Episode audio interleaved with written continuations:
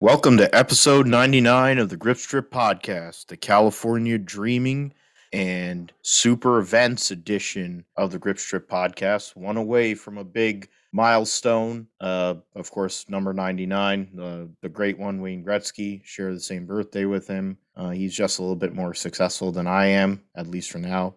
Uh, Greg Moore, the late great Greg Moore, ran the number 99. There's other famous 99s, I think, over time. But um, this is episode 99. Hopefully, it'll be famous too. Uh, my name is Philip Matthew. I'm here with my co host, Josh Fine. What's good, brother? I'm doing great, Phil. Of course, episode number 99 uh, one before the milestone 100 and comes at a perfect timing as we get into uh, the beginning of NASCAR season finally. And of course, we had the NASCAR LA Clash this weekend or this past weekend at uh, the LA Coliseum. It's a pretty interesting event, uh, and the racing wasn't uh, too bad itself. And then, of course, next uh, coming week after the Super Bowl, we have Daytona 500, and of course, it's going to be an exciting uh, event as always as we officially debut the next gen car uh, as the first race of the season, and going to be interesting as we you know talk about that next week. But you know, of course, this week the Clash short track racing. Quarter mile track. It was everything you could uh, expect it to be for the most part um, with short track racing as it is these days in NASCAR.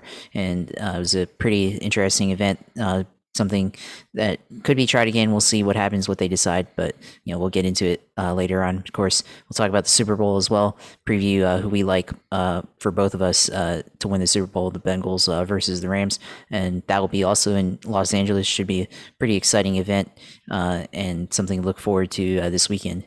Yeah, plenty to look forward to, plenty to talk about here tonight. we're getting into the heart of racing season now. Uh, I mean, the our buddies at the F1 Grid Talk podcast are coming back because there's been launches, multiple car launches. Um, we're going to mention that uh, the Blue Balls uh, launched their car car uh, today, and um, that's the name I'm going to use for them, uh, at least on this show, because um, considering who runs them and how much they whine, they seem to have blue balls. Um, so they that's there. You got Lando Norris and a, and a certain seven time world champion with over 100 wins and is one of the greatest of all time. Um, decided to um, come back. So we'll, we'll mention all that. Uh, Race of Champions, Formula E racing this weekend. And then we have motorcycle action, MotoGP World Superbikes course, testing. Um, talk about the U.S. Open of bowling, where Anthony Simonsen continues to uh, set records. Just turned 25 a month ago, just uh, nearly just a little bit more a month ago, and he's got a triple crown, the youngest ever to get the triple crown, and uh, beat Belmo in the semifinal to get to the final. Beat EJ Tackett. We'll talk about that briefly. We'll get into the NFL coaching hires along with the Super Bowl, which of course Josh has um, plenty to discuss considering his team, the Jacksonville Jaguars, made a hire, and um, some of the hiring that went uh, that took place uh, over this last week or so, and who didn't get hired, um, as we talked about in the last episode, um, kind of is clear here in this this episode too. Josh will talk about the sim game as per usual and iRacing and other sims, and then we will close the deal um, as we lead into Daytona Speed Week and post Super Bowl and post uh, 2021 NFL season. So, yeah, the Busch Light Clash at the Coliseum um, was the f- debut of the Gen 7 car, the new car, whatever, next gen car, all these different things they called it. Whatever it is, made their debut, and uh, it was interesting to say the least. Uh, the TV broadcast, I think, was improved a lot because Smoke was up there. Of course, my bias can be kicked in there in a sense, but I'll also say that Tony actually knew what the hell he was talking about and did a really good job and basically made Clint Bowyer look like mincemeat. So it'll actually be good for him being up there for Daytona, even though neither him or Clint Bowyer were really good at super speedway racing, which is um, funny. Um, that's the only justification to keep that fruitcake Michael Waltrip employed. Um, you know, they did a good job. The racing generally was clean. Josh, uh, most of the way until the second LCQ, where Ty Dillon and Austin Cindric hit everything but the lottery. Uh, Ty Dillon was able to pay it off and actually get into the main event. uh, showing that RCR, the RCR affiliated cars, all six of them made the main event. Um, you know, ca- counting the Kaulig cars, the Petty GMS, and of course the RCR cars proper. Uh, Tyler Reddick had a good piece at the start of the main event, and then had a, I think, a drive train ish, drive shaft issue, which also or something like that. Uh, same issue happened to Chase Briscoe. Uh, they were both running top five. Briscoe had a terrible qualifying run. He was only one shifting, but then he moved up in his in his heat and was starting in the top eight. He was moving up in the in the first segment or in the first half um, before his mechanical issue knocked him out. Uh, the Stewart Haas cars were faster, uh, were relatively fast, all of them. I mean, even Cole Custer was relevant, um, which is something considering he hasn't been relevant in a cup car basically ever. Um, you know, Kevin Harvick made it from the LCQ and uh, moved up to 10th. You had Aric Almirola was probably going to uh, advance, but Todd Gilliland used him up. You got all kinds of things. I think the Toyotas, I mean, at least the 2311 Toyotas are just a little bit off. I mean, there's a whole lot of stuff we can go over here for sure. But Pizza Face, who um, uh, to my buddy Adam there, uh, we were talking about this race and stuff. Uh, that's his nickname for Joey Logano. Him and uh, Brittany um, had their first daughter here uh, a couple days ago. So congrats to the Loganos on that. So there are three kids uh, now. They have so Amelia to go with Hudson and Jameson. Um, busy, definitely busy couple there now with three little ones. Uh, Pizza Face now as the leading guy at the Penske Racing has um, at least etched his name in as somebody to look at in regards to the 2022. I mean, to be fair, he's been a championship contender more or less his entire time at Penske Racing. So him winning this race was a lot to do. I mean, he had better better drive um, off the corners there later in the race and got past Kyle Busch, which probably made him very mad, but Kyle Busch handled it very well, um, which is showing the maturity, I guess, that's come with age or whatever.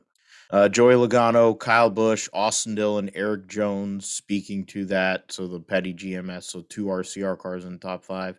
And defending series champion Kyle Larson in fifth. William Byron, Cole Custer, Christopher Bell, AJ Allmendinger for uh, the uh, Kaulig team, ninth, and Kevin Harvick, 10th. Um, Justin Haley had issues, but had a really fast car, won his heat, I think, there. I mean, there there was there's a lot of pieces here in this race. Um, of the 23 cars that made it, I mean, you had cars and you, the couple of the upset cars that um, I mean, Ty Dillon was going to make it, but got DQ'd basically. Kurt Busch got wrecked. Alex Bowman, who's a contender and a, playoff contender and won four races last year, didn't make it because he got into a wreck in that second LCQ. Uh, Martin Truex decided not to run the LCQ and was right for doing it. Uh, Brad Keselowski's car was dog crap. Um, Chris Buescher's was slightly um, better but still crap. So Roush has a lot to RFK. Um, the RFK debut was not very good. I mean, there's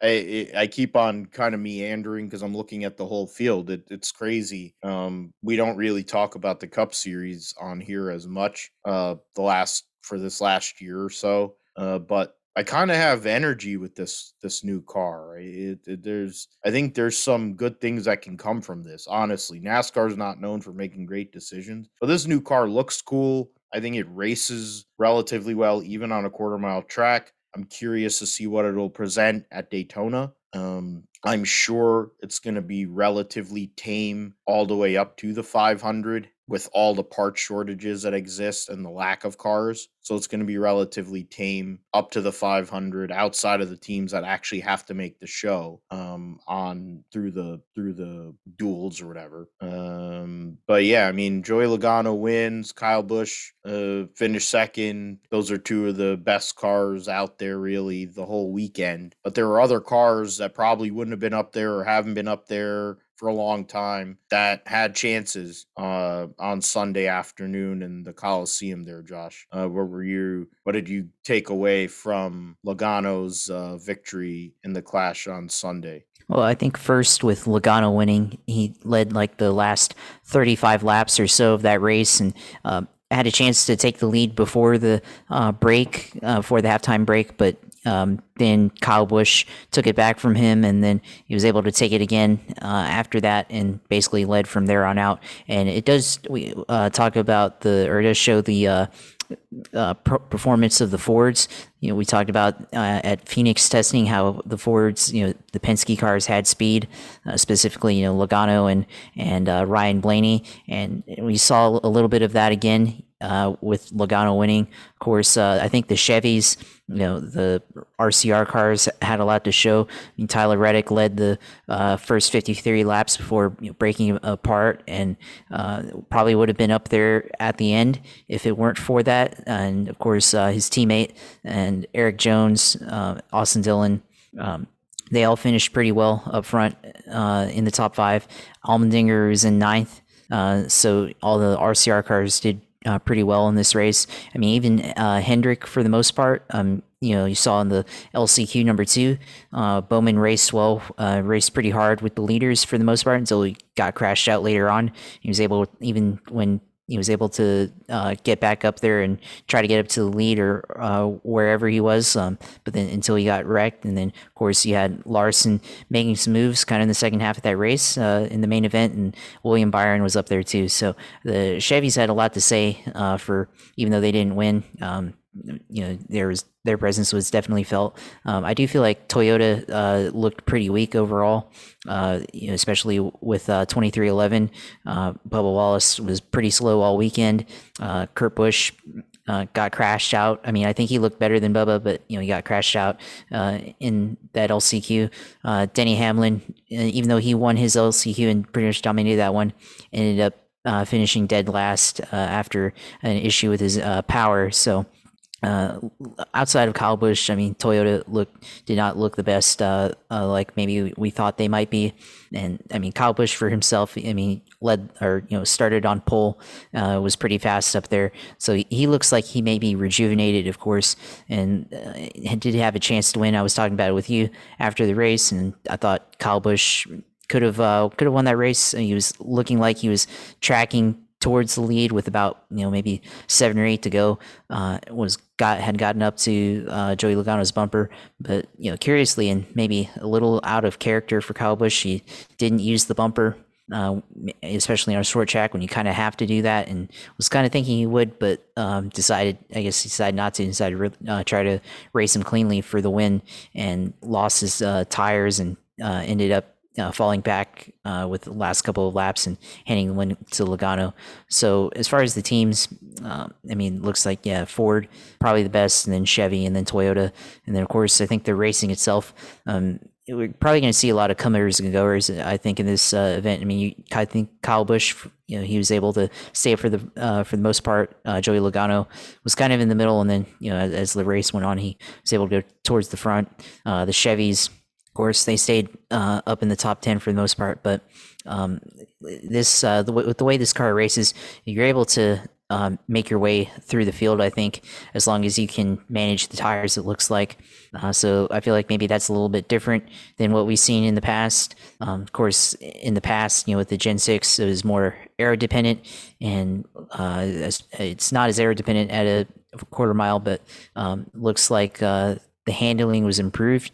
Uh, it was kind of interesting how they were able to really uh, use the apron in both turn one and two, and then uh, three and four at this track, uh, trying to use as much track and you know cut as much corner as they could. Uh, which that was a pretty interesting aspect of that as well, especially going over the rumble strips. They didn't really impact the car's handling uh, as maybe what I thought it would because normally you know if you go over the rumble strips too much like on a road course it upsets the handling of the car you lose time. But here uh, this track it didn't really seem to upset it too uh, too much. So that was a pretty interesting aspect of that. And then uh, the crashing, of course, I mean, there wasn't really that much crashing in the main event, but of course, LCQ2 uh, was really where the action was at in terms of crashing. And then kind of saw the uh, what kind of damage these cars could take. Kurt Busch uh, had a pretty heavy impact into the wall uh, in that one, and then got you know, had to uh, drop out of the race. And then and then main event,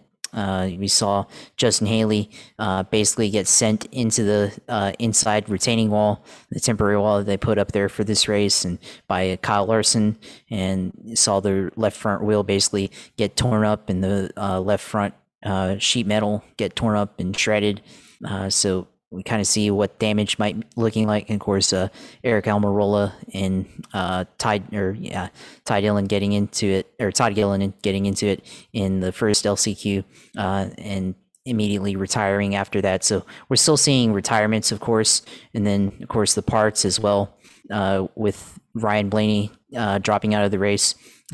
Tyler Reddick dropping out, Chase Briscoe dropping out. Of course, both of those cars due to drivetrain issue, issues, and then uh, Ryan Blaney he was able to still make it back into the race, but of course, multiple laps down uh, from that. So uh, we still see a lot of parts issues, and you know, hopefully they're able to uh, rectify those issues before Daytona, and uh, it'll be interesting, uh, especially at some of these other tracks where you might have more shifting involved, especially with uh, this extra gear that they're going to have with fifth gear rather than maybe at Daytona where it's pretty much flat out, um, or you know, where anywhere where you're going to have a lot of wear and tear on parts. It's going to be interesting to see which teams are able to have their cars last the longest uh, as they go throughout a race without uh, having to worry about a parts issue or something like that. So a lot of interesting things that we may see, uh, themes that we may see later uh, later in this year that might play out. Uh, but you know, for the most part, thought it was a pretty solid debut as far as the racing goes for uh, the Cup Series and the next gen car.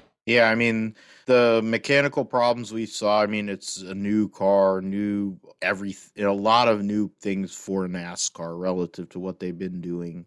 Um, you know, some of the cars that fell out, it's better that you fall out of this race than the Daytona 500 with those problems. So having those problems probably isn't such a horrible thing um, given, but you know, as a Briscoe fan, you wanted to I wanted to see him run up front and he was there and he had a car and he was shifting and that was working there. They needed the extra side, the, the drive off, and that that might be a thing. The fact that he was shifting led to the drive shaft failure uh, because you know you're putting more torque into the car, driving, dropping down from second to first. I mean, you're only going sixty something miles an hour, so you're dropping down in the first, going through the corners you're there you're trying to dive corners you couldn't get out of the exit you tried to roll the corner you're giving up the inside. It was an in, it was it was interesting and it was different and it's better than running at Daytona and yard sailing a bunch of cars which um is likely to happen this time next next year. Um but you know we'll see what happens. The Coliseum great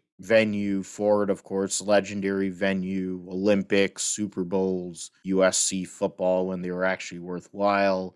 Um, they've various other leagues that isn't the NFL, other football leagues that played there. Steve Young uh, made his um, pro debut uh, in the USFL there um, with the LA Express. Was given what is it, ten million dollars but that was in like an annuity. His mom wanted to tell everybody that it was an annuity, but the fans didn't want to listen um, because they were drunk. Uh, so that was interesting. I mean, it's a I like the track. Um, I'm not sure Cup cars are exactly the greatest thing to be doing there, but then Bowman Gray exists. So you know, and there are other short tracks around the country that do that. So it's a nice novelty.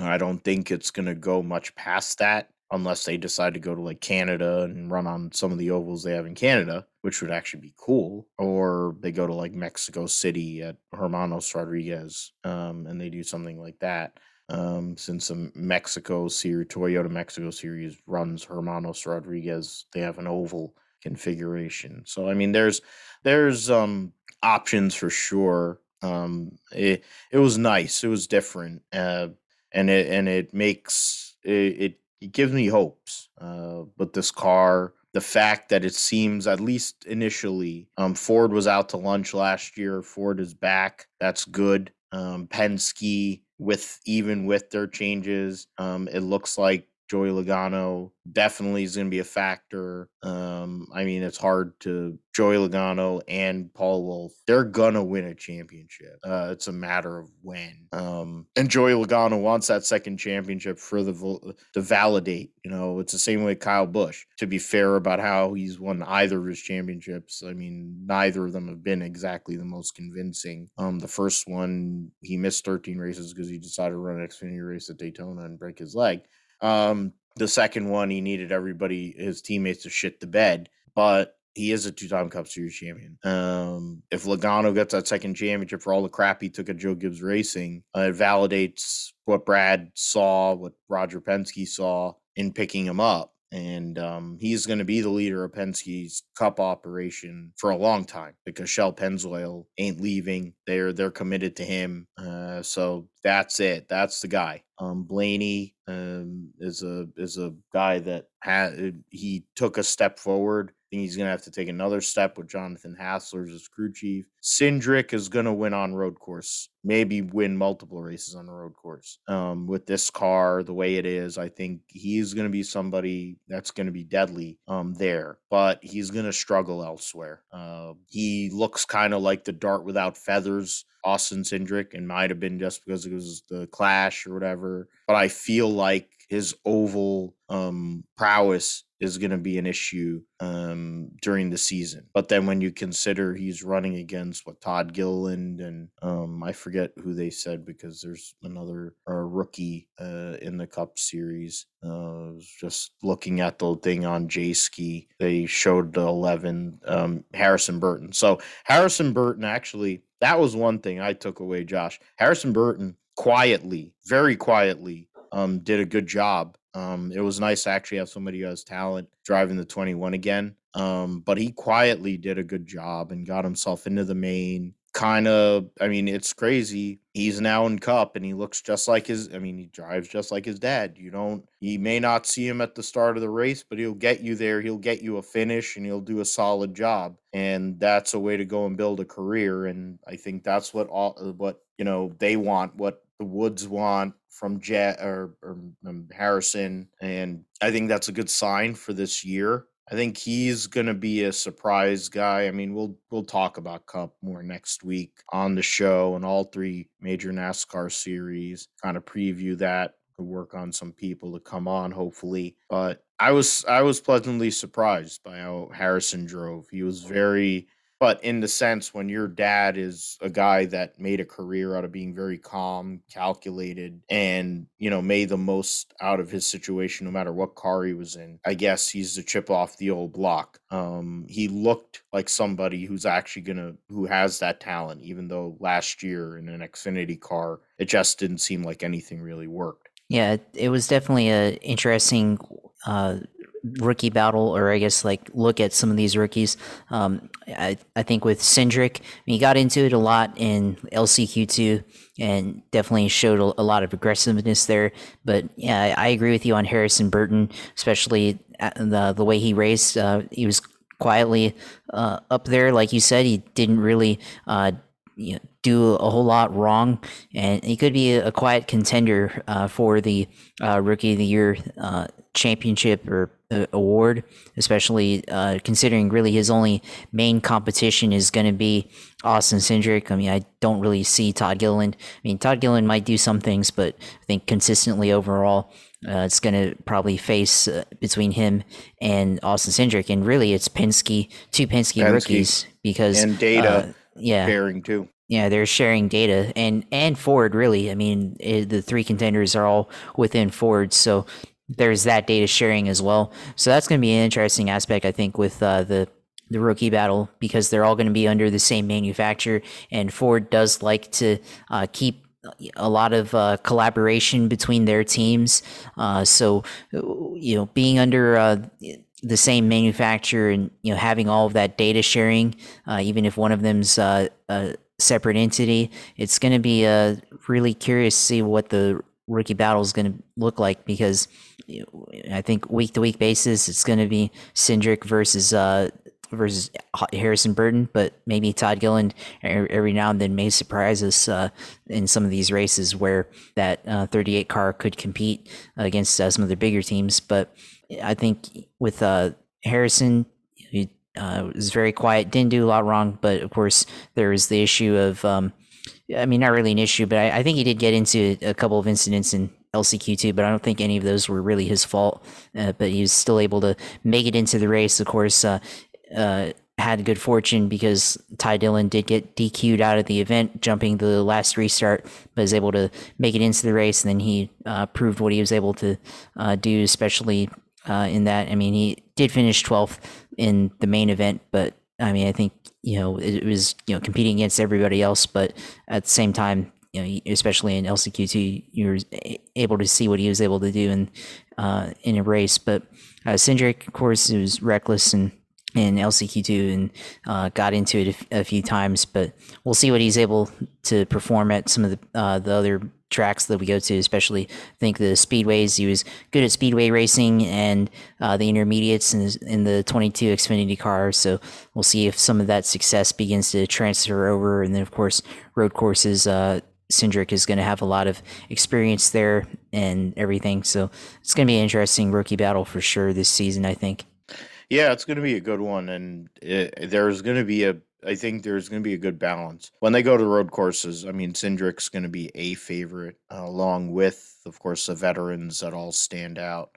You know, AJ Allmendinger will be out there running the 16 car more than likely at road courses, as long as it's a companion event. You know that you know the Briscoe is is is a sneaky guy, and then you have the Gibbs guys who always run up there. You have Penske, you have Hendrick, which you know with their track day car, um, conveniently has become the number one road course team. Um, I say conveniently because they're basically allowed to go and test on road courses like almost unlimited relative to other teams. But you know that's kind of like the gray areas, and Chad Knaus is the VP, so I mean. He, he knows gray areas. Um, he's like the modern day Gary Nelson. Um, yeah, I mean that's uh, we're we're gonna get into more. We'll have a couple of practices on Tuesday to go and uh, chew on at Daytona. It'll be single car runs most likely, um, at least in the first practice. I, I doubt many people want to run in a pack. Uh, there's as of now the unofficial entry list uh, for the Daytona 500 says 42 cars for 40 spots. So it'll be six for four in regards to the um, non-chartered vehicles. Uh, there are at least uh, at least one unannounced chartered uh, vehicle who's going to be in that car, um, the Spire 77. Uh, but based on Ski, it's saying that'll be Landon. I mean, Landon Cassill had a good. To be fair, that's another one. Landon Cassill had a good car. Um, kind of got knocked around. Um, he was better than Corey LaJoie for sure.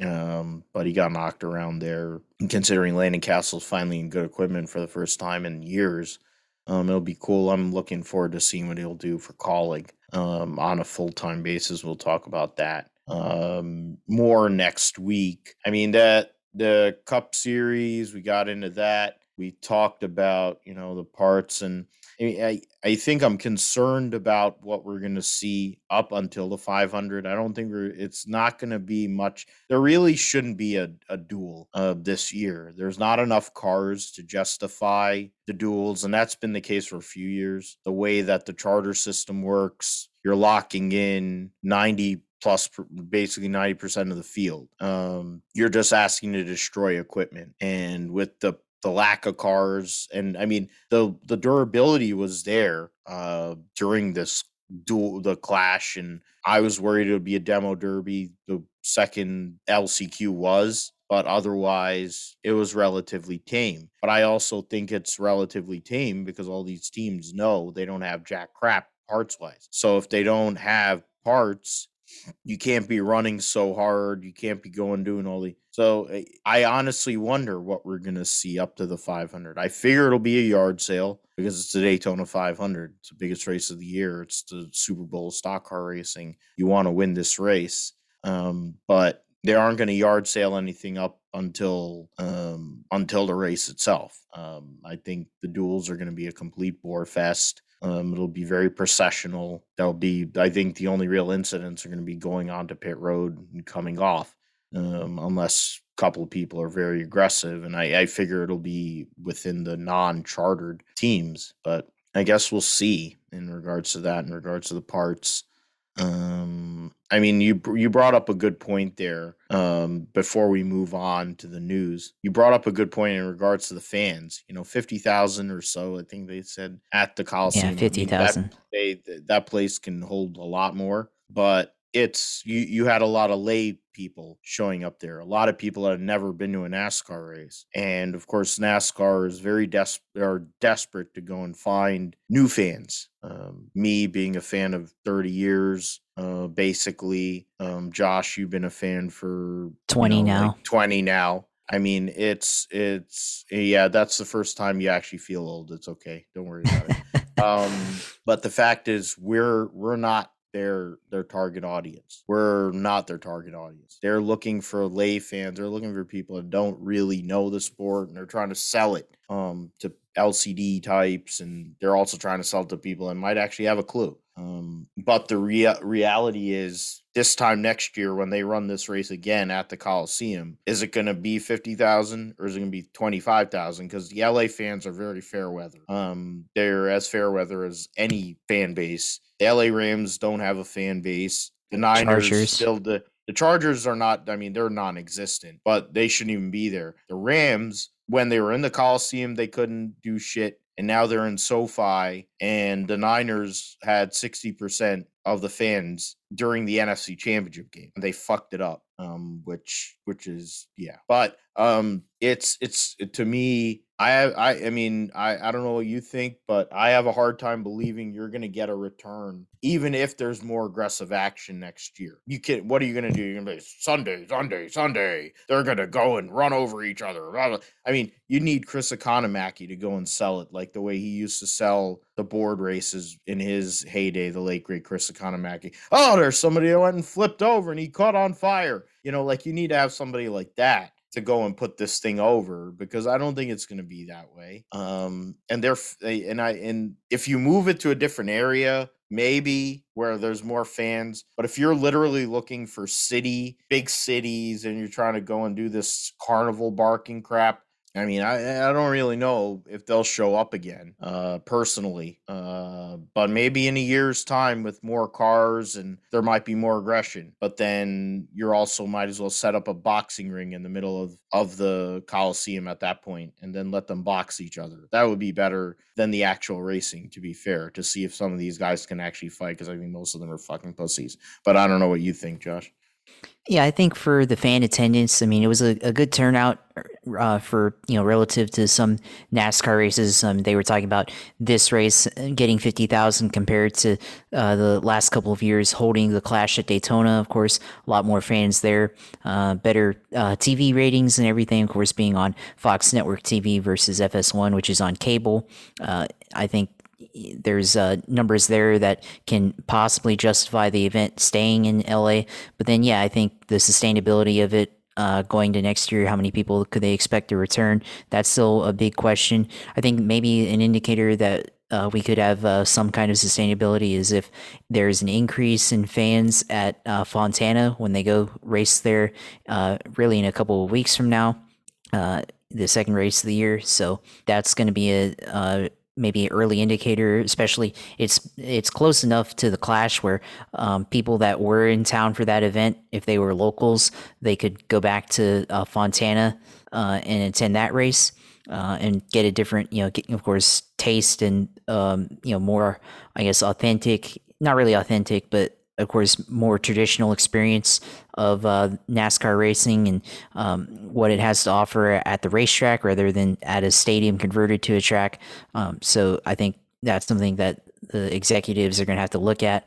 Of course, you know, if next year they decide to run it again, um, they're not going to have the Super Bowl to pair along with it as well, because that was one of the factors I think in putting it in LA is the fact that it's going to be the week before the Super Bowl. They can probably attract people that are um, in town already for the Super Bowl, and then um, you know attract people from there along with uh, local fans. Um, so I think they've they've got to figure out a way to balance that out um, and figure out um, how to uh, attract fans um, who are there who may be there for other events and want to get in town uh, to watch that. Um, it could be a, a, thing like the NHL Winter Classic. Of course, that's a rotating event uh, every year where they go to different places. Um, but I mean, there's not really a whole lot of places I feel like that you know NASCAR could potentially go to. Um, I mean, they they'd have to basically create another track like they did here uh, with uh, the Coliseum. Um, of course, this car is a you know meant for road course racing, so maybe they try out a street race event in another city. Uh, you know, the theme being you know bring the racing to the people, and this was kind of in in that sense with the Clash uh, being in an already uh, established location in the middle of a city uh, or you know in inside a, a, city limits rather than a somewhat remote location like most of the, the tracks are uh, so if if they're able to you know, figure out a way to do street racing as a clash event that might be interesting. Of course uh, we'll have to see how well people you know like uh, this as a road course race uh, going back to road course race rather than a short track uh, like it was last year. So we have to look at it from that angle. Uh, of course, there's also the attractions as well before and during the event. Of course, you had Pitbull, who's an owner in the series. Of course, natural fit there. Uh, pretty easy decision to make. Um, and you know, people, a lot of people still listen to uh, Pitbull and go to his concerts.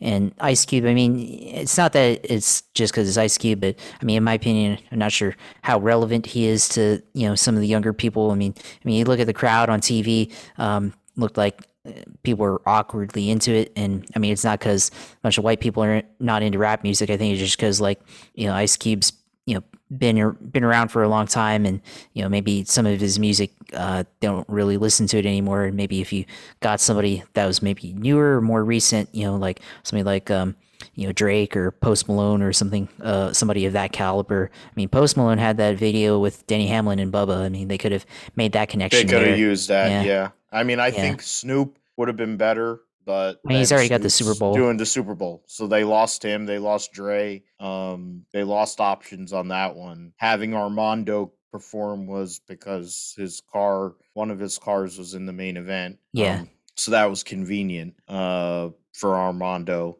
Uh, but even like the, it seemed weird. Like they were totally detached. The fans just weren't into it. I'm like, you have you have a concert with freaking Pitbull Armando, as I like to call him, because that's what Justin Marks likes to call him, because that's his government. Um, and then you have a legend, and you're I mean, come on. I mean, most of them are not NASCAR fans. You're there for the entertainment, and you're going to tell me you're not going to mark out for that crap? Like, what the hell do you want? You want some asshole from TikTok? You want some piece of shit that does YouTube videos? Like, come on, man. I mean, I would have been happy with that along with the racing. And because his cars sound good, they look good. But that's the problem with LA. That's another reason why it pisses me off that the fucking Rams are in the Super Bowl because their fans are completely most of them are irrelevant. They don't even know that the Rams are freaking like oh they're a Dodger fan when they're good and then when the Dodgers struggle oh they're not a fan. The the, the LA Lakers have a bunch of old fucks. Where the hell where, where the hell are they? They're not showing up to, to the Bitcoin Stadium or whatever the hell they call Staples Center now.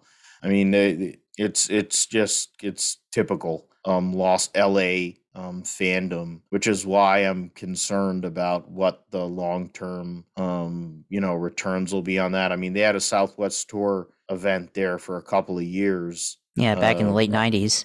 Late '90s, early whatever, like '99, 2000. Um, some crap like that. Matt Crafton was a young gun. That tells you all you need to know about how long ago it was. Um, we have some news about Matt Crafton to mention and his uh, um, former sort of teammate um, here shortly. But and Kevin Harvick was a young gun too, so that tells you how long ago it was. And I think that was around that that was again around um, the I don't know if it was the LA Sports Arena or if it was actually around the old um, arena that the LA Lakers played at. I'm trying to remember there, it, or it was around the Coliseum. That that Yeah, I think it was did- in the Coliseum parking Yeah. lot. I think that's what they said uh, in the past. I have to go back and look at that, but yeah. I mean, yeah, the sustainability of that. We'll see what happens, and I mean, they have an option to go back next year and the year after, which we'll have to see if uh, they end up honoring that. Um, but then that ties it to just LA, and again, like the Super Bowl, it, it made it convenient because the Super Bowl was already in LA. But next year, I mean, of course, it's not going to be in LA. Um, that being the only event, I mean, it, it could be could be a you know nice niche event, but um, to be able to sustain the numbers, uh, it's going to be a pretty difficult task. And I could also factor in the, to the decision making for uh, NASCAR because they wanted to uh, turn Fontana Speedway into a, a short track next year, and uh, of course, uh, looks like maybe they might not be. I mean, I think that's still the plan right now, but they may be evaluating whether they'll uh, change it into a super or into a short track or not. Maybe they'll just keep it as a super speedway or speedway as it is. So that could be something to you know factor into uh, their decision making, especially if uh, they might be dependent on this uh, as an event in the future. Because if they are dependent, then maybe don't change the uh, Fontana track into a short track. Because then, of course, having two short tracks in relatively the same area may not um, be a good idea, especially one's like forty minutes away from the other. Um, probably a little bit too close for that, and then you keep keep one as uh, have a variety in both areas, but the that's going to be a, another thing to look at. But you know, of course, the overall sustainability. I mean, yeah, the LA crowd. I mean, we've seen it before. I mean, even with Fontana crowds being lackluster in the past, Riverside's gone away. Um, you know, the original uh, Mesa Marin Speedway's gone away. Uh, current, or I think it's Kern County. You know, has gone away. But or that's the new track, but the original track is gone, and uh, that short track. And then, of course, um, I mean, other other tracks that have been around in California before, and then of course the attendance issues that they've had in the NFL that have been ongoing, you know, since at least the 70s and 80s, and with all the teams that they've had there. So yeah, the LA scene's you know very very uh, fair weather, like you said, and uh, we'll have to see if if um, they can retain some of that uh, crowd if they decide to come back next year. Yeah, it's something we're gonna have to see for sure. Uh, you talked about um, the old Mason uh, and Bakersfield. There was uh, tracks that a truck series ran at. Mason Marin was um, in, I think it was Arizona, right? I thought it was Arizona, Mason Marin. No, I think Um, that was in California because that was Kevin Harvick's track that he he basically grew up racing at um, in his uh, early Southwest Tour career. Oh yeah, Yeah, that's right. I'm sorry. That was the old Bakersfield track. Yeah, Mason Marin Raceway, east of Bakersfield. That was his home track, and now it's a freaking mall. Uh, the same way as they basically turned. Um, they turned uh, the uh, Riverside Raceway into um, a, a, a home complex in a mall too. And it was a great road course, legendary road course. So that'll be interesting too to see. I didn't know that there was talk in regards to ACS and whether they're going to turn it into a short track or keep it what it is because they're going to have to repave it too um, whatever they do because atlanta finally gave in um, so you know I, I mean if they're going to repave it they should be looking to get indycar back there and that should be the play at michigan because they only have one race uh, if IndyCar, if they, if Penske wanted to go and do a solid based on his own racetracks, he could go and go back to both of those places, um, and redo the Triple Crown again because they're not going back to Pocono, unfortunately. Um, on, I mean, uh, it's sad for me as a local guy who can get there, but drivers don't want to go there. It's too much bad juju um, between Justin Wilson and Robert Wickens, um, you know, and so and, and and I have a hard time believing if it, my and I that's a whole other separate conversation about the viability of Pocono Raceway since they only have one weekend, but then they have other stuff going on, so I think they'll be okay. I think Dover's done after this year, which is depressing. Um, but that's SMI for you. Um, yeah, we're going off on tangents here. I'm going off on tangents here, so I apologize.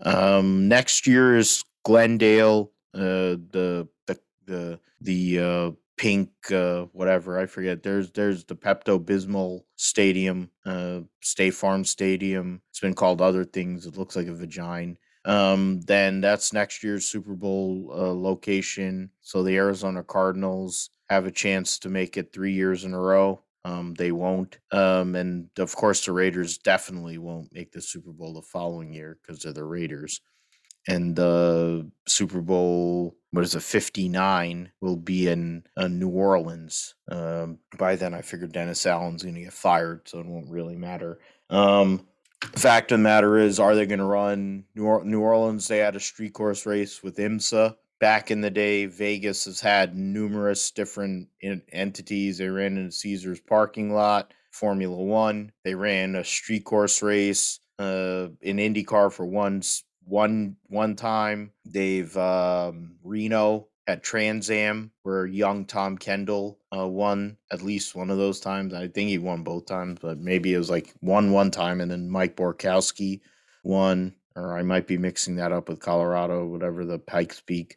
Um, there's and then in Glendale, of course, you have uh, Phoenix International Raceway in Avondale, which is one of the shittiest tracks on earth now. Um, so how are you going to really do that? Can you go to like Tucson Raceway Park? It'd be like, oh yeah, let's go to Tucson Raceway Park and run the Clash. That would be a cool thing, you know go to Vegas and run the bull ring. So you bring it back to the the Busch brothers. If if Kurt Busch is still driving, go and go back to where their career started. It'd be a, a great great storyline. That would be a way to connect past and present. They're in instead of oh like oh we're gonna go and do it on the strip. You can't stop the strip for three days. That's just not gonna happen. And in Arizona, I mean Arizona's whatever. I'm not gonna go down that road. Um in regards to where their state is. But there's really, I mean, you could run around the stadium in Glendale, but nobody cares. Um, Phoenix International Raceway was it. Other than that, I don't remember. You can go to Firebird, I guess, but that's in the middle of nowhere in Arizona. So, and so they could it- try it Long is- Beach. That could be an option. I mean, yeah, I mean, but long, but to go and they they have two big events. Uh, I don't know if they have the logist if the logistics are there to That's go. and- fair. Um, Jim Michaelian is one of the best in regards to uh, running events. And I know there was a rumor about trying to run NASCAR there to go or stock cars, you know, kind of to go and leverage um, IndyCar. But they they ran the race at the end of the year. I mean, I think you could run the Long Beach Grand Prix on on Christmas, and I think people will show up. The Long Beach Grand Prix could be run on Easter, and I think people will show up. That's the thing. It's it's Long Beach. It's uh, it's one of the biggest events. Period. Um, in regards to motorsports, it's a it's an iconic event. Winning that race means a lot.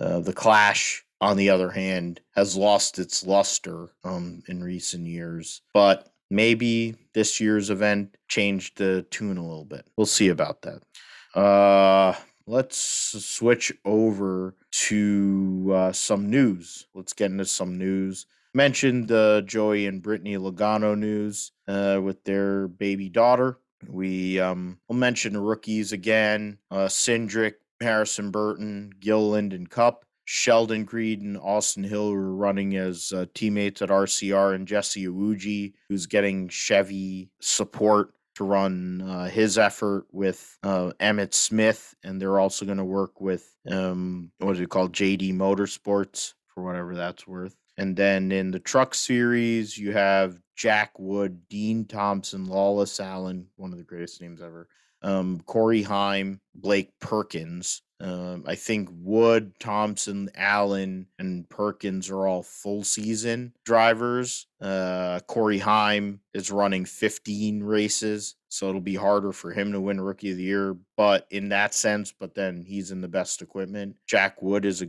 in GMS, and they only have two trucks, and he has Grant Enfinger as his teammate. Um, the other three guys, the teams they're at, are not exactly the best, so it'll be interesting to see what what they're able to do. Uh, what is it? Trevor Bayne announced that he's going to run seven races with Joe Gibbs Racing randomly. For some reason. Yeah. Um, no, he's got money. That's that's what it is. Yeah. Devotion Nutrition. Um, I I mean whatever. Uh, I saw the joke on Twitter from one of the people I follow. It's like, oh yeah, he's gonna be the replacement for Kyle Busch. I'm like, yep. I, there's something going on. I didn't know what was going on, but Trevor Bayne is. I, that's what happens when Kyle Busch is not running Xfinity races. You get Trevor Bayne coming back from running his coffee shop to go and dr- drive seven races. I mean, what's next? Let's get Sam Hornish from being a substitute teacher, and he'll run another five races. We don't even know what number Ty Gibbs is running, uh, and the Xfinity Series starts next week. I'm like, are you kidding me? The guy is probably a favorite to win this championship. We don't know what car he's running. Uh, that's that. I mean, it tells you where the Xfinity and Truck Series are at at this point. Um, um, speaking of um, balls, uh, Dude Wipes is sponsoring Anthony Alfredo for uh, 10 races and uh, Our Motorsports 23. Um, so that'll be good for him. Kyle Weatherman has LS Tractor sponsoring him with the DGM effort. And Josh, we got Josh Williams talking about sponsors bringing to BJ McLeod's team. You have uh, Jeffrey Earnhardt's going to run for Sam Hunt Racing. They have a bunch of different drivers running over there. Jeff Hensley left uh, um, on Brett Moffitt to go and have a full time opportunity with Matt Crafton. So that's that's big news. Uh, Jeff Hensley is one of the best crew chiefs in the sport. Uh, has been a championship contender, won championships going all the way back to uh, 1990 with Chuck Bown and the family team they had uh, in the Busch Series with the Nescafe Pontiac. So bringing it 30 plus years later and he's still around in this sport and Crafton trying to get that fourth championship tying uh, his his mentor one of his mentors in Ron Hornaday Jr. Uh, eh, he's got a big guy to go and replace a good friend of his and Junior Joiner, and to get Jeff Hensley, I think is a huge get by um, ThorSport Racing uh, in regards to the Truck Series. Uh, speaking of Junior Joiner, uh, Johnny Sauter, I, it looks like Johnny Sauter is going to be able to run more or less a full season. he lost his full time ride at ThorSport, but they're going to run a they're basically going to run a third truck. It looks like uh, part time, and he will be uh, with Junior Joiner, who's um, gonna run, uh, be the crew chief there for the limited races in that spot. trying to go through some of these teams, whatever. Blake Perkins, full season. So that's full season. 12. Um, Boyd, yeah, Boyd is going to run full season. Tanner Gray, eh, Ankrum will run for Hattori. Uh, you know, you got Chandler Smith full time. Derek Kraus with Chevy um, fingers full time with Jack Wood as the GMS drivers, but they're committed, of course, to Cup two car Cup Series effort. Um, Maggott Moron D Burrito in the Rackley War 25. Tate Fogleman driving the On Point 30. Zane Smith takes over the 38 uh, front row motorsports Ford full time, which is interesting. So that'll be something for him. He's in the Ford camp. Hocevar's the veteran now at Niece. Jaskol G2G Motorsports. Uh, that's an quite a combination there with Matt Jaskol, Johnny Sauter, Tim Vines, and Roger Roos. I mean, Vines and Roos are both useless at life, um, especially Vines. Um, I'm surprised he wasn't at January 6th.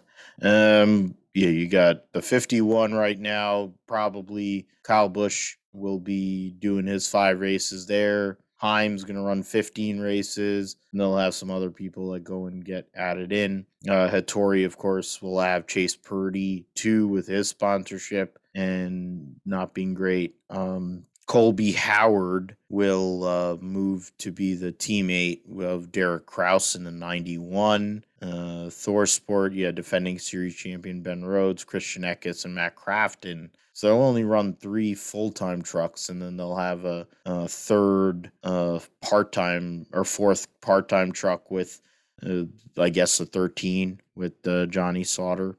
And trying to go through some of these other people. I mean, some of this crap isn't they, that's not really there. Um, I guess uh, CMI, what's his name, Ray Ciccarelli. Hopefully, we don't have to deal with Ray Ciccarelli anymore, but I think he will be around um, because he's a cellar dweller. Um, I'm trying to go and look at, trying to find some other news, other things to look at yeah, Corey Heim announced the, spon- um, the sponsorships and things like that. I mean, it's crazy to think that we're a week from now we're gonna have the duels, and there's stuff that still hasn't been an- announced for the. I mean, the truck series it comes right down to the wire in a lot of ways, but tells you the health of the series. The Xfinity series is kind of the same deal. Um, there aren't going to be any real competitive Fords this year uh, which is not great. Uh, the Gibbs got, team hasn't announced the full lineup. And, you know, I, I think Chevy has JR Motorsports and then they have, or JRM and RCR now with their two car effort to kind of go and hold them up amongst all the little teams that have Chevys. But um, I mean, I guess before we move on to other parts, I mean, it, it's kind of bad. You know, I mean, I know we're in COVID time and money's tight and things are going on and certain things, but it, it kind of speaks to the health of those series that we're kind of having to wonder where these people are coming from or in Kaulig too. Sorry, I forgot about Kaulig in the Xfinity side, but um, the health of these series relative to what we're um, looking at over the rest of the season. Yeah, I think it's a fair question to ask. How healthy are these teams really? I mean, you look at a lot of these deals being put together last minute. Um, I, I, think it speaks uh, volumes to whether or not you know Xfinity is actually healthy and trucks you know whether they're healthy. I mean, of course, there there's always going to be the big teams that uh, go out and compete uh, you know the ones that have cup support or um, some kind of affiliation with cup and the manufacturers but you know, a lot of these independent teams that make up most of the field you know beyond the top 15 um, they have a hard time putting deals together and finding drivers uh, to you know be able to run for uh, the whole year. Uh, so it, it's going to be uh, tough you know, as we go throughout the year. You know, which teams able to keep some of these deals together, um, which you know teams end up having to um, cut back on their schedule if they have to, or you know if they have to run multiple drivers per race. Of course, you know some drivers may only be sponsored for a handful of races, and then they can't get more than that, so they've got to get other uh, drivers to fill in with more sponsorship. Um, you know, being very, very general here, but you know, we've seen it in the past with some of these teams, and you know, being able to hunt for sponsorship is always a challenge in motorsports. But seems like maybe this year, maybe even more challenging, especially with cost uh, rising and stuff. I mean, everybody has to deal with inflation and all that stuff. But um, it's going to be interesting, uh, you know, which teams are able to kind of weather through that storm and uh, figure it out for the year. But yeah, I think um, you know overall the competitive uh, health, I guess, of the Xfinity series and um, the truck series. I think is very in question, uh, and it has been for a long time. And uh, we kind of ignore that, you know, with the the playoffs and all that stuff being all three series and stage racing. You know, you still see competitive battles between some of the Cup affiliated teams and some of the Xfinity uh, only teams. But then once you get down into the the weeds of the series, um, you know, there's a lot of questions uh, in, those ranks. I mean, you go back a decade, even 15 years ago, uh, it didn't really look like that, and it certainly looked a lot more healthier than it is now. And I think um, as we go further, um, you're gonna have to start answering some of these questions of you know how healthy is these uh, two series in NASCAR. And that's something we'll get into next week because we're going to be spending a lot of time on NASCAR uh, because it's Daytona. It's the biggest race of the year for all three series, really. Um, and it's, you know, uh, Daytona is the home of NASCAR. So we will get into that. Episode 100 will be uh, very NASCAR centric um, next week. And hopefully we'll have some uh, extra people on, or at least one extra person. Um, we'll work on that. Our EP we'll we'll try to work on that uh, for sure. In uh, transition, we will go to Formula One, and um, Blue Balls uh, debuted their uh, new uh, car that they'll uh, try to go and steal another championship in as they did last year. I mean, I, I'm, I, that's kind of I, it's a it's a hasty generalization on my part. I mean, uh, Fish Lips had the best car most of the year, and he was the dominant figure, but Lewis came around, Mercedes came around and took it to them. Uh, the Brazilian Grand Prix was proof, even though Fish Lips tried to run him off the track because he doesn't know how to drive his own car um, around another person. Got to the point where uh, Lewis had him beat and needed help. They needed help to go and get what they got um, even though they had dominated most of the year. Um, in this case, now uh, uh, the uh, they launched their car, and Oracle will be a part of their um, sponsorship team. So then they'll be now the um, Oracle Red Bull Racing Team, uh, or for the sake of this team, um, Blue Balls uh, Racing Team the RB18 uh, as a short-term Honda pairs engines. So it says branding from HRC. So HRC, which is uh same kind of thing as their motorcycle uh conglomeration when they go into world superbikes and even in MotoGP uh that's what um the they'll have on the cars so they debuted their car uh formula one there's been um, other launches here. Um, uh, what do you call? There's more, lo- or there's more launches uh, coming up here uh, here next week. So we'll we'll talk about that um, in episode 100. In uh, regards to any other stuff, I mean, Lando Norris signed an extension through 2025. So McLaren is committed to Lando Norris being their lead guy and uh, Daniel Ricciardo, I'm sure, is wondering what he has to do. Um, he's probably gonna have to do a lot better than he did last year to um, confirm and and keep his ride. Uh, uh, outside of that, of course, the announcement. You know, they showed Mercedes. Uh, their social media was showing a lot of George, uh, George Russell showing his kit, going or showing him wearing the kit, going and talking about George Russell, George Russell. And then two days ago, seven time decided to say, I'm back. Uh, kind of Michael Jordan style. Uh, he was laying in the weeds out in the wilderness, probably banging out hot babes and making bad music and doing whatever else, hell else that Lewis likes to do. And um, yeah, he just decided, oh, on a Monday, yeah, I'm back you know, you know, you know, I'm like one of the greatest ever. On a, a couple weeks, a week or so after Tom Brady decides that he's going to quit, but now we're talking about oh, he may not have quit, and he might end up getting traded to the 49ers. The, the we got another goat um, candidate deciding, oh yeah, I'm back. Um, I was talking like one of my coworkers. I was like, he's gonna do the Ayrton Senna thing in 1993, where he'll show up and he'll race for like a million dollars a race. Of course, now it'd probably be like ten million dollars a race. So that would be two hundred thirty million dollars. I'm sure he would show up for ten million dollars a race. I think he would show up for five million dollars a race. Um, because that would still be one hundred and uh sixty-five million. Yeah, I think he'd he'd show up for five.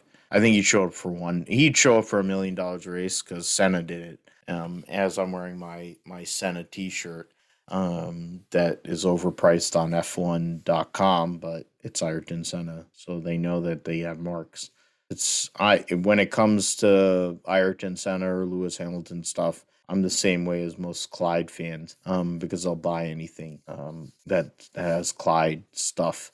I mean, I think Clyde's taken shits and people have bought his shits. So, I mean, in regards to the F1 news, I mean, there's gonna be a lot more reveals of the cars or at least a base of what the car is going to be. Once the testing is starts, we're going to see what their aero packages are. Uh, but you know, Blue Balls showed their car. They have a new sponsor. You know, some of the things are different, but that's their challenger that uh, Fish Lips and uh, Checo are going to be battling here for this new season, new uh, regulations, uh, but it's just a sign of things to come here. Williams is going to have new uh, livery. Uh, you know, there's some other news uh, on motorsport.com if you want to go and check it out. They do a great job overall. Um, so, what are your thoughts on the uh, reveal there for blue balls, or at least that's what I'm going to call them? I mean, Josh, you're you're fully available to call them by their actual name and call the driver who is the world champion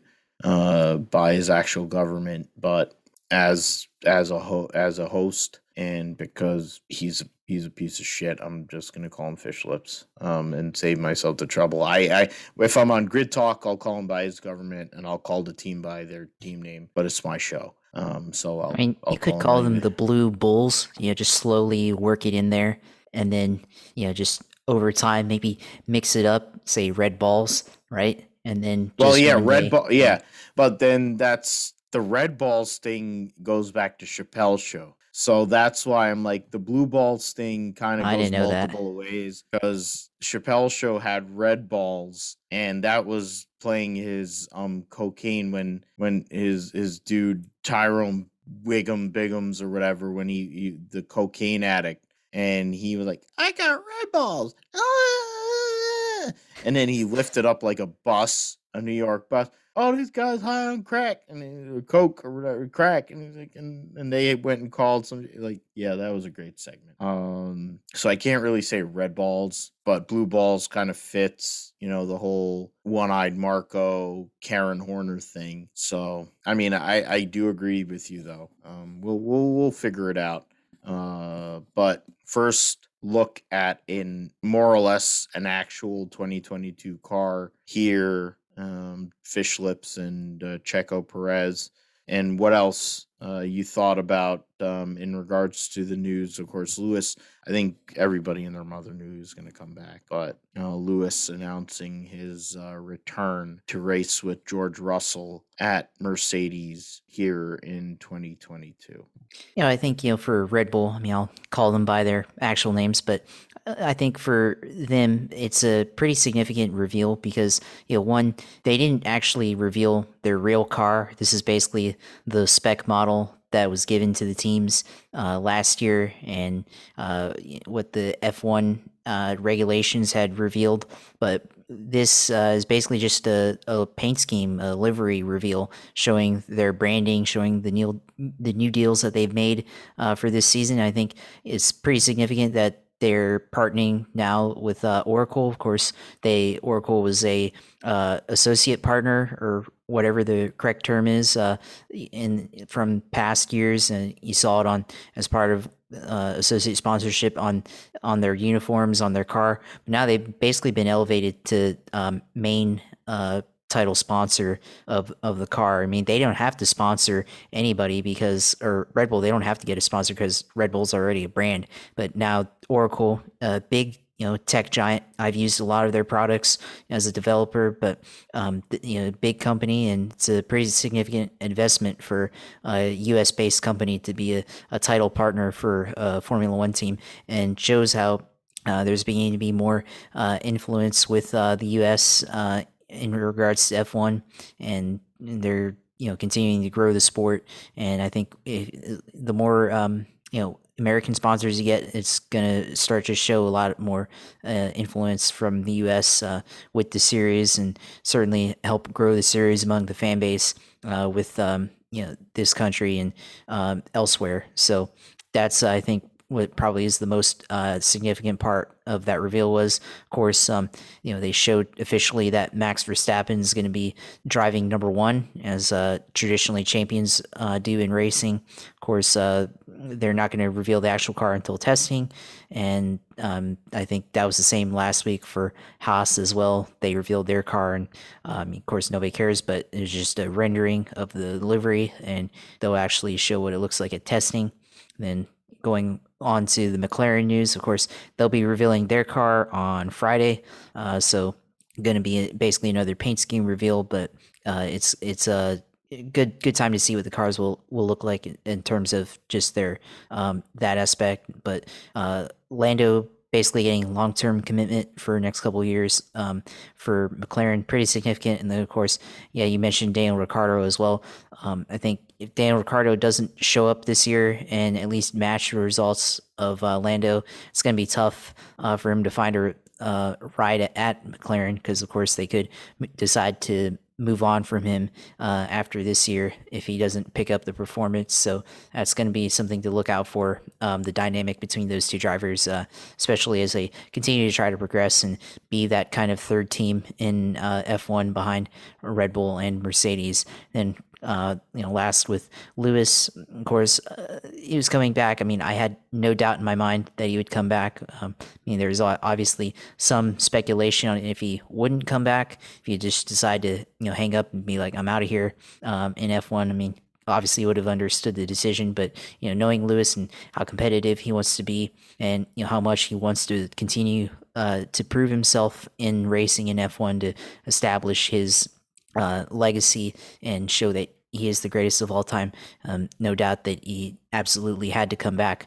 One to be able to race in this car. You know, two to um, get back at the ending of last year's championship, and then I think three also to you know be a mentor uh, to uh, George Russell um, and at least have a chance to race against probably um, somebody's going to be maybe one of the better teammates he's had uh, at Mercedes. Um, I think probably someone who's going to be able to challenge him competitively, uh, similar to Nico Rosberg uh, in that rivalry that they had uh, for a few years when uh, it was those two drivers uh, racing at Mercedes. So, I mean, it's going to be interesting to see how Lewis is able to perform this year, and you know, hopefully he uh, continues to have the type of success that he's had, and uh, is able to um, continue to grow the sport and uh, show how great he is. So uh, we'll see, you know, what happens for all these teams as we progress forward into this year and uh, what they're going to be able to uh, show at testing, and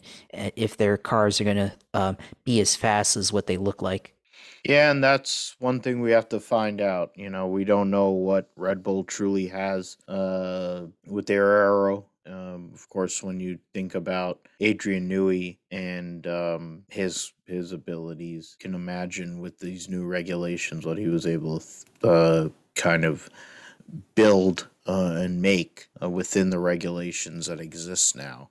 But Mercedes ain't gonna go away. You have some of these other teams that are trying to get back up there, um, and that's something we'll see here as the next few days go along. How many of these teams really reveal, fully reveal what they have to show before they go and uh, go to Catalonia for testing, and they only have two tests, I believe, um, this year compared to the three they've had in recent years.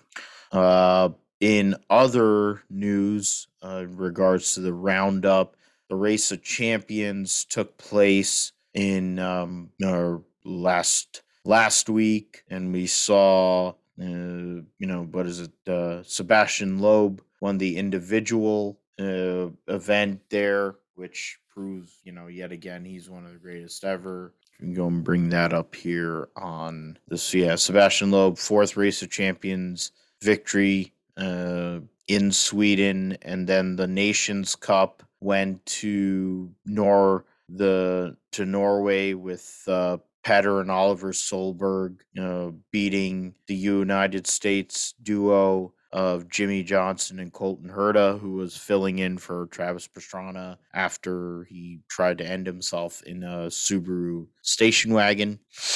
So Petter Solberg gets his uh, win, uh, second win in the Nations Cup. Um, and then, yeah, I mean, it's funny how S- Sebastian Loeb, who was one of his, uh, somebody he had to deal with for many years in World Rally Championship, and after Loeb won Rally Monte Carlo, um, for him to go and win with his son, big deal. Um, uh, Solberg winning with his son Oliver, who's on in the Moto, I mean, in World Rally Championship right now. Uh, yeah, I mean Sebastian Vettel losing to Sebastian Loeb is, I mean, it's not shocking. You know, two of the greats ever uh, winning or getting into that spot in the head-to-head. Um, Loeb finished second in the Dakar Rally, wins Rally Monte Carlo again, this time for Ford, and then um, you know, Vettel, uh, who I mean, Loeb beat uh, Mattias Ekstrom, and then uh, to get to the final, and uh, Vettel defeated Tom Kristensen, uh, the goat at Le Mans, nine-time Le Mans winner, and um, so I mean that's that's pretty good there. Two of the greats. And Uh, kicked up Racine, blah, blah, blah, blah. Go through all that. That's awesome. Super. Um, go to all series here on and go into the schedule.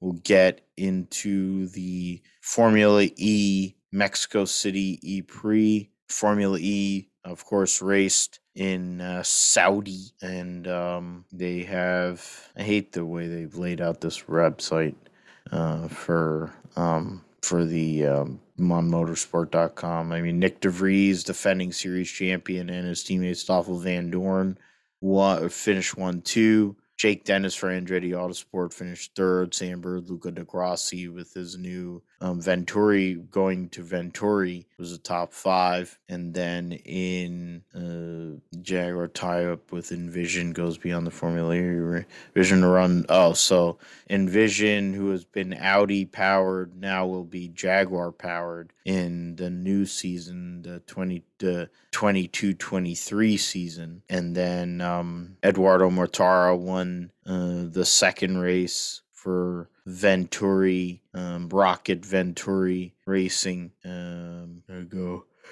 Over Robin Frijns, Luca di Grassi, his teammate. So Venturi won three. Uh, Robin Frijns for Virgin, Andre Lotterer for Porsche fourth, Jake Dennis fifth, so a three five for Jake Dennis. So we'll see what happens there. Um, of course, uh, you know, in regards to Nyck de Vries, won the first race, finished tenth in the second race. Oliver Askew's in uh, Formula E this year. He finished 12th in race two. And then, what's it called? He finished, uh, he, and he finished, um, he ended up finishing ninth in race one. So, a uh, good debut, solid debut there for Oliver Askew. We'll see what he's able to do for Andretti uh, Autosport in this next race. Dragon course, has a team as well, American team, Jay Penske, Sergio Sette Camara, and Antonio Giovinazzi, who had a very mediocre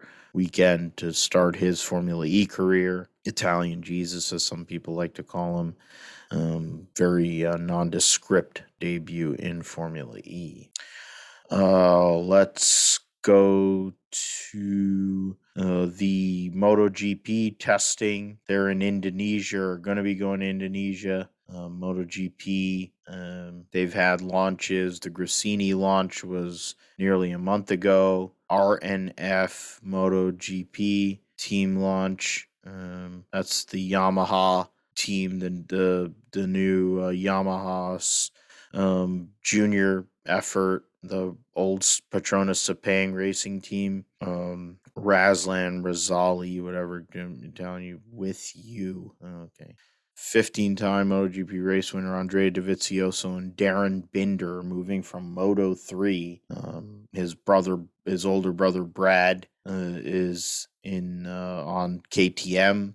KTM, Ducati have uh, already had uh, their their uh, li- launches as our livery launch, Pramac, Yamaha, Suzuki. Um, they had testing in Sepang, and you have the Honda launch yesterday. LCR launched today, and then Aprilia is going to launch tomorrow. The VR46 team will launch on the 24th of February. So after the 500, uh, couple weeks uh, or so before the first race in Qatar. Uh, Sepang uh, issued MotoGP warning after Espargaro. Yeah, uh, Pol Espargaro breached uh, COVID protocols, so that was great by him. Uh, but it's not shocking. It seems like that's the thing. It's the the whole he's immunized, immunized, or whatever the hell Aaron said uh, to justify getting out of there. Uh, the February testing and Moto GP at Sepang, they're back. Uh, Toraro, you got three days. Or Bastianini there, smashes lap record on final day. Um, KTM has uh, yeah. So there's there's a lot going on there. Um, Aprilia one two with Maverick Vinales, new teammate. Uh, sacrifice Ducati I mean, there's there's gotta go and look at it. I mean, Ducatis are fast. They got so many factory bikes out there. Um, one three Gresini with Bastianini, Aleix Espargaro for Aprilia, uh, Jorge Martina. That's my fault. It was Aleix Espargaro, not Pol. Um, Martin for Ducati, Alex Rins in fourth for Mercedes. Or Mercedes, what the fuck? Suzuki, um, Maverick Vinales for Aprilia, Pecco Bagnaia, Quartararo, the second and first place from last year, Marc Marquez, Johann Zarco, Pol Espargaro, your top 10. Um, 27 riders here during the test. Uh, day two results. There's C, yeah, Sepang, February testing and news. And then, yeah, so then you have, um, yeah, so in day one, it was Aprilia 1 2, Alex Rins in third, Bastianini and Zarco fourth and fifth for Ducati, Quartararo sixth for Yamaha, defending world champion, Joan Mir, former world champion, seventh, Marquez, Pol Espargaro, the, Honda, the Repsol Honda teammates, and Marco Bezzecchi for VR46. His teammate will be Luca Marini. Then you have, I'm looking at some of these other things, trying to identify some people. The RNF Yamaha team struggling for pace. Uh, so we'll see what happens in regards to MotoGP as we get into testing more deeply. Um, past events, of course, we had the uh, World Superbikes at Intercontinental GT Challenge at Kyalami nine hour event there. Gotta go and bring that up uh, just briefly, I guess. Uh, in Kyalami, Ferrari and Audi wins at Kyalami. So ASP Mercedes wins with Raffaele Marciello, Jules Gounon, and Timur Boguslavskiy, and um, the Ferrari AF Corse Ferrari of Come like Ledogar, Alessandro Pier Guidi, and Miguel Molina. And then the Audi of Patrick Niederhauser, Markus Winkelhock, and Kelvin van der Linde uh, was third. The last car in the lead lap was Christopher Haase, Mattia Drudi, and Charles Weerts in the WRT Audi. In the uh, Kyalami 9 hour World Superbike, uh, they had testing at Portimao um, in general there, World Superbike, trying to go and get to um, the news champion Toprak. I'm just going to call him Toprak. Um, he's going to get a 2022 MotoGP test. Um, rider coach, uh, yeah, Davies and rider coach. Hmm, interesting. Danilo Petrucci to join World Superbike test out of likely Moto America move, so he'll be coming over here to the States. That'll be something after he's doing rally raid at the Dakar Rally. Um, Honda betting uh, on young riders the correct way. That's Iker Lecuona. Um, so you got Honda really impressed by Lecuona and Xavi Vierge. Uh, so they got two rookies in the moto or in the World Superbikes. Yeah, so Toprak will be number one the GRT World Superbike team will have Kohta Nozane and Garrett Gerloff. Um, the HRC Honda team will have Iker Lecuona and uh, what's it called? Xavi Vierge. Jonathan Rea, for the first time in many years, will go back to his usual number of 65 um, after years of being the champion. Alvaro Bautista joins Michael Ruben Rinaldi at Aruba IT Ducati. Alex Lowes will be the teammate to uh, Johnny Rea at uh, Kawasaki. Is was it Isaac Vinales? So that's Maverick Vinales' brother. Be riding for Moto X Racing. You have the Hafizh Syahrin and Leandro Mercado Honda riders. Scott Redding will be riding for BMW alongside Michael van der Mark. Got other than that, yeah, Loris Baz, Andrea Locatelli dri- riding the second Pata Yamaha uh, alongside Toprak. So we will see what that looks like as the year goes on in World Superbikes. We'll move on to football. Uh, there's a pretty big game going on in uh, uh, Inglewood this weekend. Uh, they have what is it? Good Morning Football shooting live at four o'clock local time there in the morning. Uh, so it's a pretty big deal. NFL honors will be tomorrow. You know, we got the Super Bowl. I'm going to allow you, Josh, to go and kind of uh, set the table in regards to this game. Uh, you know, LA Rams uh, got in because the Niners fucked up. And then uh, the Cincinnati Bengals beat the Kansas City Chiefs, thankfully, and uh, set up this intriguing matchup between two number one overall picks at quarterback. And you have some, you know, Aaron Donald is one of the best defensive players ever. Um, you know, Von Miller is another one. Jalen And you have Ramsey, some, too. and Jalen Ramsey who's out there too. So can the Rams at home, second year in a row, the home team uh, lead, and in this case, the lead tenant um, hosts the Super Bowl in a sense? Can it be two in a row for the LA Rams, or is or Cincinnati is Cincinnati finally going to exorcise their demons that they've had since winning the World Series in 1990 um, with the Reds? Finally, go and get that elusive championship, and Joe Burrow gets a statue in front of the stadium at like 25 years old. Yeah, it's going to be a tough matchup, a really interesting matchup uh, between these two teams, and both of them are offensive powerhouses. I think you you got on the Bengals side, you know, Joe Burrow, uh, Joe Cool, smoking cigars after winning games. You've got Joe Mixon, uh, Tee Higgins, Ja'Marr Chase, of course, big uh, rookie wide receiver. Uh, you got Ty, uh, Tyler Boyd, also really good wide receiver, uh, and then uh, CG Uzma Uzumanzama or whatever his name is uh, as tight end. Uh, may or may not play in the game, MCL sprain, but we'll have to see what happens. But you've got uh, that matchup. Then on the other end, uh, you have Matthew Stafford, Cam Akers, Odell Beckham Jr. Uh, got a bunch of guys on the Rams, and plus their defense. You have uh, Jalen Ramsey, like I said, of course, traded from the Jaguars a couple of years ago.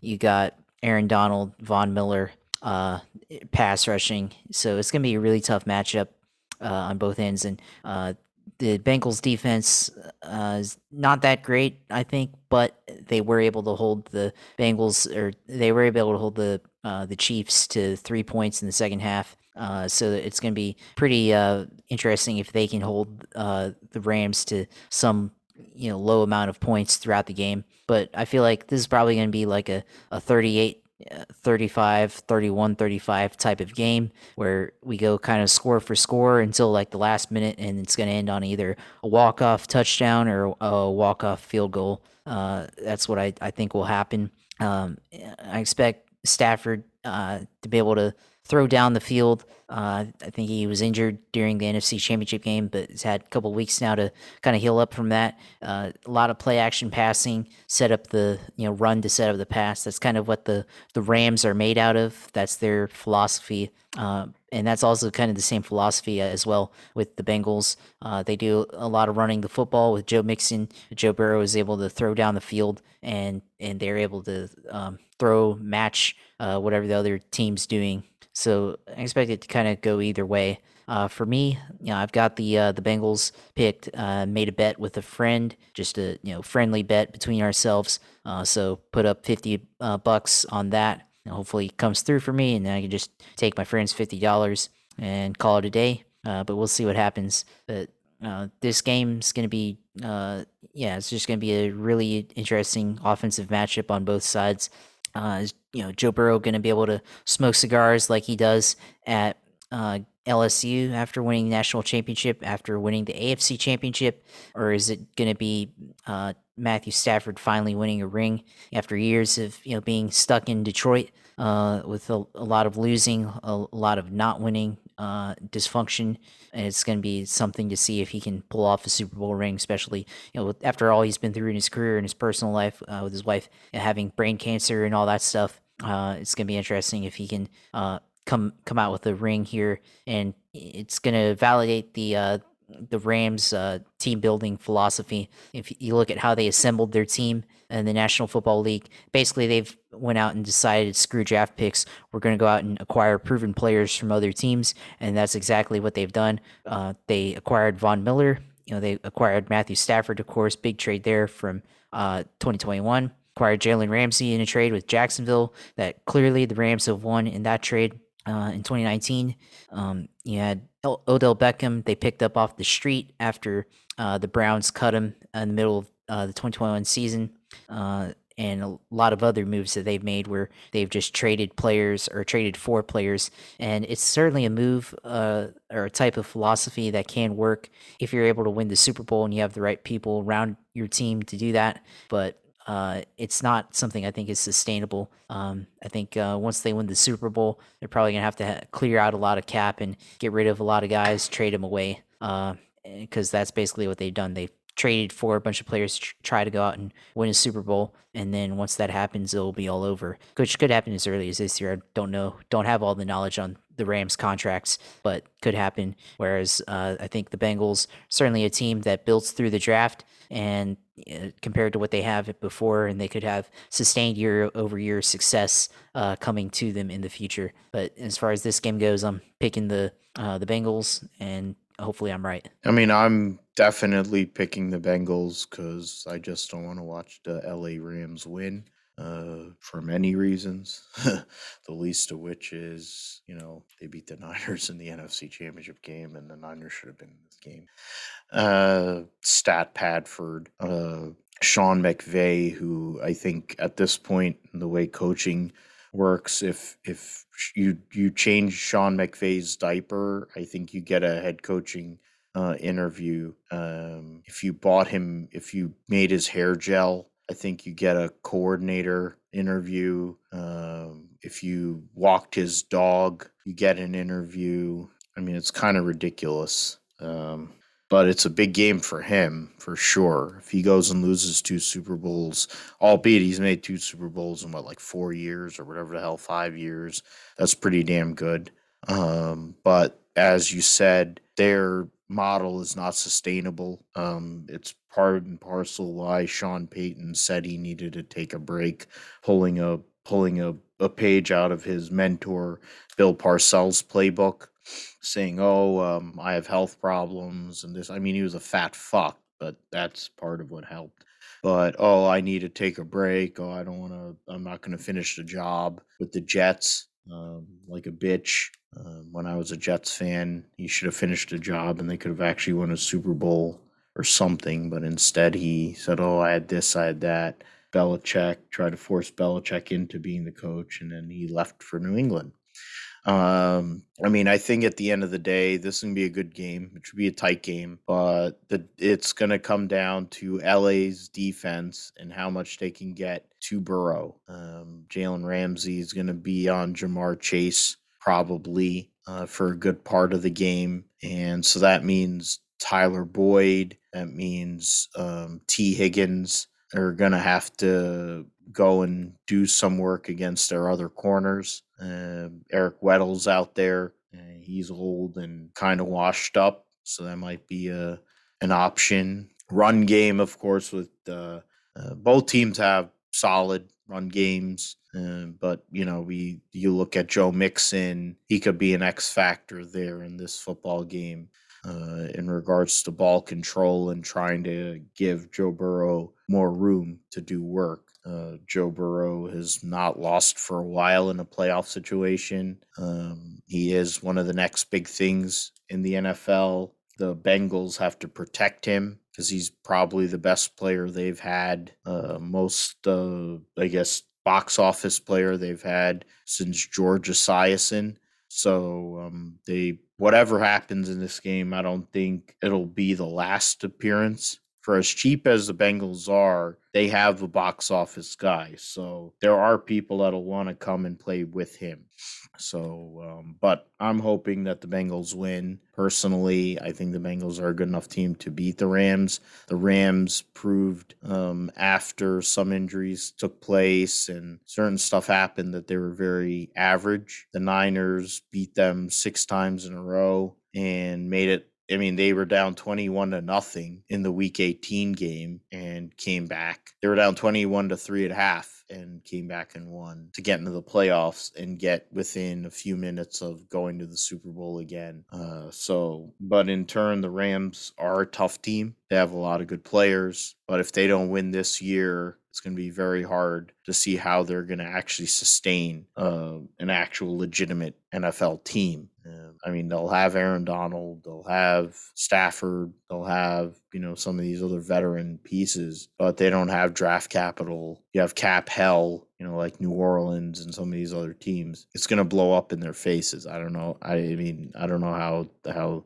it's really going to come off. So they have the players, they have they have the talent it should be an intriguing contest. I hope it's an intriguing contest to justify watching it since my team's not in it. Um, but we will see. Um, not really betting, not really into it. I haven't really been into it in general. Once the Niners lost it, uh, I lost my interest. But football's football. Um, and, uh, I mean, not the Pro Bowl. I mean, the Pro Bowl is a complete disaster. All these All Star uh, games are a waste of time. Two hand touch. Uh, can you believe it? yeah, yeah. I mean, the the you're you're watching the Saturday stuff, whatever the skills competitions. That's literally what it should be. If you make the pro they say oh you have the pro bowl. Okay you can go and do skills competitions you go and do some other crap then you give them a bonus. There shouldn't be a game. Uh, they would save everybody a lot of time and trouble because it's a joke. It's um it's it's basically flag football um know, I think that's probably what they should just do instead of making them get in the pads and making all these plans or whatever. Just make it a flag football game and uh, give the bonuses out accordingly. Uh, the head coaching situation now, all the head coaching jobs have been filled in um, the NFL now. Uh, I think there's eight head coaching jobs. So a quarter of the league was uh, had jobs open, and all those jobs are now filled. Coaching, head coach openings. Yeah, that's what I was trying to look for right there. Um, you got, you know, we talk about eight head coach openings. The um, yeah, Dennis Allen is the most recent hire. Um, he was the defensive coordinator. Um, Alan Seckenson, he was the Raiders head coach for three years. Um, or two, what is it? Yes, is 16, 32. Yeah. He, he was two years plus, and um, he'll take over. Lovie Smith will um, be on his third head coaching uh, job. Uh, great beard, too. Great beard. And uh, Pep Hamilton will be the offensive coordinator. Mike McDaniel will leave the 49ers coaching uh, staff. Uh, run game coordinator and kind of like an assistant. He's basically the offensive coordinator, but you know, Shanny's the offensive, whatever. So he was a scheme guy, run game coordinator, uh, was responsible for implementing Deebo. Samuel into the run game, which really expanded the offense. Um, so it's interesting to see what they'll be able to do, what he's going to do with Tua uh, after they got rid of Brian Flores. And then Doug Pederson uh, will we'll go and sit on this one. Doug Pederson, the former Super Bowl winning head coach of the Philadelphia Eagles, uh, will uh, take over from Urban Meyer as the Jacksonville Jaguars head coach. Um, oh, they're gonna have a game in Germany. Look at that. The NFL. Uh, Steve Wilks. Is that Steve Wilks? Yeah. Joins Panthers. Donatell. Vikings DC. And then blank Falcon Ridley back. Oh, that's convenient. Um, got what is it? Yeah, the Raiders, of course, signed. We talked about the McDaniel's hire.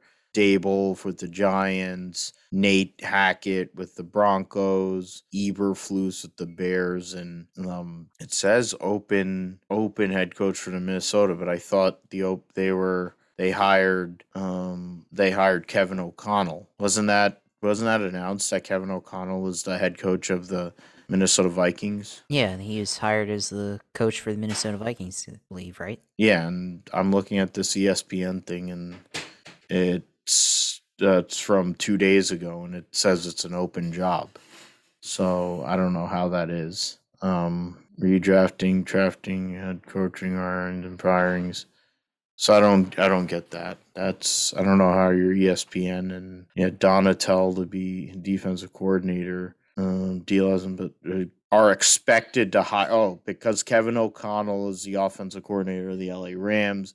It's not official. They can't officially hire him as the head coach until after the Super Bowl game. Okay, That that's a what that is. sense. Okay. Um, but yeah, so those so in regards to the diversity aspect, McDaniel fills a sort of diversity hire um to cover the fact that Brian Flores was fired um even though he did what he had to do with a terrible roster really and a mediocre quarterback the Houston Texans trying to save face for their just general lack of um, ability to be a functional franchise, hired Lovie Smith and uh, promoted Pep Hamilton. But outside of that, every other job was filled by a white guy. And then if you listen to the people that I, I unfortunately seemingly hang out with or hang out around at the VFW, they're like, well, black guys are not uh, capable and they should only have four jobs because based on the percentages of African Americans or people, like they should only have that percentage of jobs in the NFL. If they're that good, they could get it and they can't. Let me, here's the thing there are plenty of candidates of color that are uh, perfectly capable. Um, Byron Leftwich should have been a head coach in this cycle. Um, the Jaguars fucked up. I'm sorry. I'm, I mean, you're you're a diehard, and I think you wanted him to. I think his he would have had a great connection with Trevor Lawrence, and I think he would have made a great offense with Trevor Lawrence. Um, but they fucked it up because Shad Khan's an idiot um, and and it's typical uh, Trent Baalke. Uh, just the stench of him is what um, kept Leftwich in Tampa. Uh, Todd Bowles. I mean, I'm sure Todd Bowles probably people don't want to touch him, but he's more qualified than some of these people that got hired. Um, DeMeco Ryans. I mean, I'm glad as a Niner fan that he didn't get hired this cycle, but it took years for Saleh to get hired, and it was a joke. And Raheem Morris he he flamed out in Tampa. He had the what is it interim tag in Atlanta. They played well, and then they didn't even give him a look really to take over as a head coach. Um, they gave it to Arthur Smith. Um, so I mean, there there are candidates, people of color, that really should deserve another opportunity or get an opportunity, but they won't because it's basically like a plantation mentality in the NFL. Um, but it's not really that shocking. So I mean, um, you guys are your Jacksonville Jaguars hired a coach, Super Bowl winning head coach, but I'm not really sure if that was actually the A choice or if that was the best choice, even though Doug Pederson is not a bad coach there, Josh. Well, yeah, I mean, it's pretty interesting the way you know you put it with how the Jaguars with their coach uh, search. I mean, I think you know they were ready to sign Byron Leftwich, but then the stipulation of him wanting Trent or to you know put somebody else in place of Trent Baalke, that was the stall uh, there, and eventually led to the breakdown. And then uh, they went and got Doug Pederson, but Doug Pederson was their first uh, interview, and Shad Khan noted that last year he wanted to talk to uh, Doug Pederson for an interview, but Doug Pederson just been fired by the Eagles and wanted some time off uh, from football and you know get get his mind right and all that stuff before uh, getting back into coaching. And then this year they got and hire him, of course. Um, and I mean, I think it'll be a good fit uh, overall. I mean, I I wanted Byron Leftwich too because I think it was a more exciting hire uh, in a lot of different ways. But you know, I think Doug Pederson's a solid one A to that, or you know, second choice to that. So it isn't all that bad, and uh, I think he's a guy that can help develop quarterbacks. I mean, we saw you know before Carson Wentz got hurt, we saw what he could do with Carson Wentz.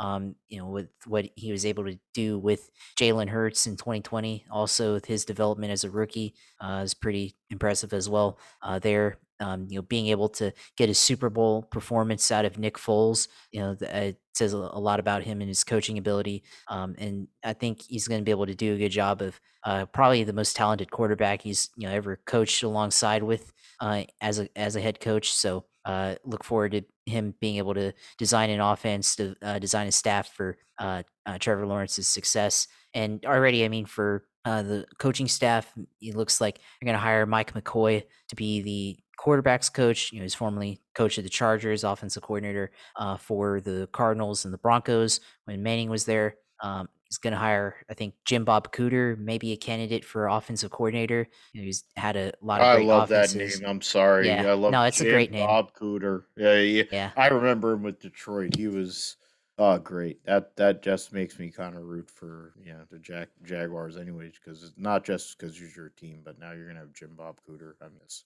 yeah, Yeah, I mean it it's a makes great name. sense that that that. I mean, if you could bring back uh, Gardner Minshew and have Jim Bob and Gardner, that would be perfect. But you won't be able to do that. But Jim Bob Cooter, what a name! yeah, good old Jim Bob. Yeah, Jim Bob. No, but um, uh, on defense, looks like uh, they're working on a deal to hire Mike Caldwell, the uh, linebackers coach from uh, the Buccaneers. Uh, so looking like they're gonna hire somebody from that train of thought. Uh, same with uh, Raheem Morris. Uh, gonna be a lot of blitz packages put in place. Um, you know, forty percent of the time they blitzed on defensive plays. Th- this past season. So look for that to change this year for the Jaguars. Increase in blitzes uh, if they end up hiring this guy. Um, and it looks like just overall he's you know trying to build a staff that uh, can go out and just improve the team. And it looks like a lot of them are former players uh, who played, you know, of course, played in the league. Uh, a lot of guys with uh, experience and everything. And so looks like it's going to be a lot more competent staff uh, this time around rather than just a bunch of people that you know, like it was last year with Urban Meyer. Urban, you know, went out and hired a bunch of you know people that were kind of in his circle or uh, from his past, and uh, that didn't you know end up working out well, obviously. Uh, but now, of course, uh, the ice cream man, Coach P, to be able to lead the franchise. You know, hopefully lead him, lead us to a playoff berth uh, and you know hopefully a, a, a Super Bowl, and which would be a first for a head coach to win a Super Bowl with uh, two different franchises. Uh, so going to be looking forward to seeing you know what, he, what he's able to do once he uh, puts together full staff and. Uh, you know, once they get to free agency and decide uh, the players that they want to pick uh, in there and in the draft, but looks like probably from from this that you know with uh, the way Pederson wants to build the team, I could probably see them going offensive line in the draft and uh, going, you know, to some kind of you know, building base for Trevor Lawrence. So we'll see what they do in the first round. But I mean, as far as the process goes, it was you know definitely frustrating. It was a over forty day search, you know, from the time they fired Urban to the time that they hired Pederson, and uh, they could have hired Pederson a lot shorter, a lot quicker. But you know, it just uh, took a long time. And I mean, the of course the story is is that you know he wanted to vet and everything, and I don't you know don't totally believe that. I think it was just incompetence by Shad Khan, um, and uh, you know it says a lot about him as an owner. Uh, I heard one of the reasons, literally, like why he didn't want to fire Jim or not Jim Caldwell, but why he didn't want to fire Trent Baalke is because uh, he guess he didn't feel like making a, a firing and having to hire two people, both a GM and a head coach. He's like, yeah, I don't feel like it. And then apparently, like the weekend leading up to the hiring, so last weekend, apparently he went and took a vacation to St. Barth's, like in the middle of the coaching search, and that's what kind of led to some of the um, changes and or you know interviews and uh, for the Jaguars over that that weekend. That was the NFC Championship or you know the conference championship weekend, Rolex 24 weekend, and uh, that was I think they had tried to say that they were gonna uh, talk to Rich Biscotti, the former Bisaccia Biscotti, whatever. Bisaccia, yeah. yeah, Bisaccia, Rich. Ballsack, You can call him, uh, yeah, Ballsack and Biscotti. Yeah. Yeah, yeah. So that's um, you know, that was probably going to be if they had hired him. I mean, I don't care, you know, if he was good at coaching special teams or leading the Raiders from uh, you know, potential uh, disaster to playoffs, but just um, you know, underwhelming coaching hire there if that had happened. Um, and they, I think, yeah, the Kevin O'Connell uh, potential interview there that was um, a result of that vacation because he just basically gave Trent Baalke like the reins. Is like, okay, go find some people to interview, and then they had some stuff lined up, and then ultimately they went and decided to hire Doug Pederson. Um, so it's just a lack of leadership overall, but looks like the Jaguars are going to ha- have to hire an executive vice president of football operations. So similar to what they did with Tom Coughlin back in 2017, but actually this time they might hire an executive, and it looks like maybe that executive is going to be uh, Rick Spielman from the or formerly of the Minnesota Vikings. So um, looks like the, the, league had to mandate that, obviously, uh, because the level of uh, dysfunction that uh, the team has had the last couple of years, uh, unfortunately. But uh, if they have somebody who's kind of an overseer that can that the coaches and the GM can report to, um, then that person can report to Khan. Uh, that's probably a good model. And just adding a bigger front office in general. I mean, if you look at the Jaguars website, they don't really have a whole lot in the front office. So if they can, you know, assemble a larger front office staff, uh, something to have a lot of uh, checks and balances in place. That would probably be a good idea to ha- uh, to implement. Um, and then also, of course, Trent Baalke is still there, and obviously, it looks like you know Trent Baalke is going to work with uh, Doug Pederson uh, and whoever they hire above him. But I mean, if they're going to add, you know, bolster the front office and add more people around Baalke, um, then maybe at least they can kind of limit the influence, limit the damage that uh, Trent Baalke can do. Um, and hopefully they can do that, and it's just not just like Baalke's got the all the power in his hands, which you don't want if if he's got like all all the power, because um, if things go south, you know, he'll be able to tell on Doug Pederson, and things will quickly fall apart. And I mean, we already seen what what kind of influence he had uh, this past season against him and Urban, and uh, against or or with Shad. Uh, obviously, he's got his influence tightly wrapped around Shad, and Shad just didn't feel like firing him for some reason, whatever. So we'll see what happens. Um, and, you know, hopefully, they build a, a better uh, free agency round this time that they had last year because I mean, they hired a bunch of role players last year and paid a bunch of money. This year, maybe they'll do do it differently and actually hire or know go out and sign a bunch of guys that are legitimate free agents and pay people money to um, play for them. Um, and you know, hopefully they can acquire quality players in the draft, and then we go there from there onto the uh, season uh, later this year, and then hopefully the Jaguars can uh, actually win win some games or at least look competent for once and not look like a joke. So um, there's that. And also, uh, Jaguars related news. I mean, you mentioned the NFL honors are, are later this week. Well, uh, Tony Boselli should be going to the Hall of Fame. Uh, I've heard rumors that he's going to be in the class of uh, 2022. So, you know, finally a Jacksonville drafted player, someone who played their career in Jacksonville, finally going into the Hall of Fame. Um, for the first time. Know, we don't have any players right now in the Hall of Fame, so it's going to be exciting. You know, there's probably going to be a, a, lot of people that uh, make the trip out to Canton, Ohio, to watch the uh, NFL uh, Hall of Fame ceremony. So finally, somebody uh, for my team that's in the Hall of Fame, and glad you know to have that heritage. Even though um, I didn't really watch the Jaguars, I mean, I didn't really uh, know anything about football during his era, 1995, 2001. Um, I mean, if it was Jimmy Smith or Fred Taylor, you know, it'd be a little bit more, I guess, exciting. But certainly, there's a, a lot of pride uh, in seeing uh, players that were part of the the uh, first era of Jacksonville Jaguars football uh, finally be selected to be in the Hall of Fame. So uh, a lot to be proud of there. But of course, coaching search hopefully hopefully it leads to championships and you know all these current players being good. Um, to you know be later going into the Hall of Fame, and then also give credibility to players in the past like Jimmy Smith and Fred Taylor uh, to raise their case for being in the Hall of Fame. It'd be cool for your franchise to get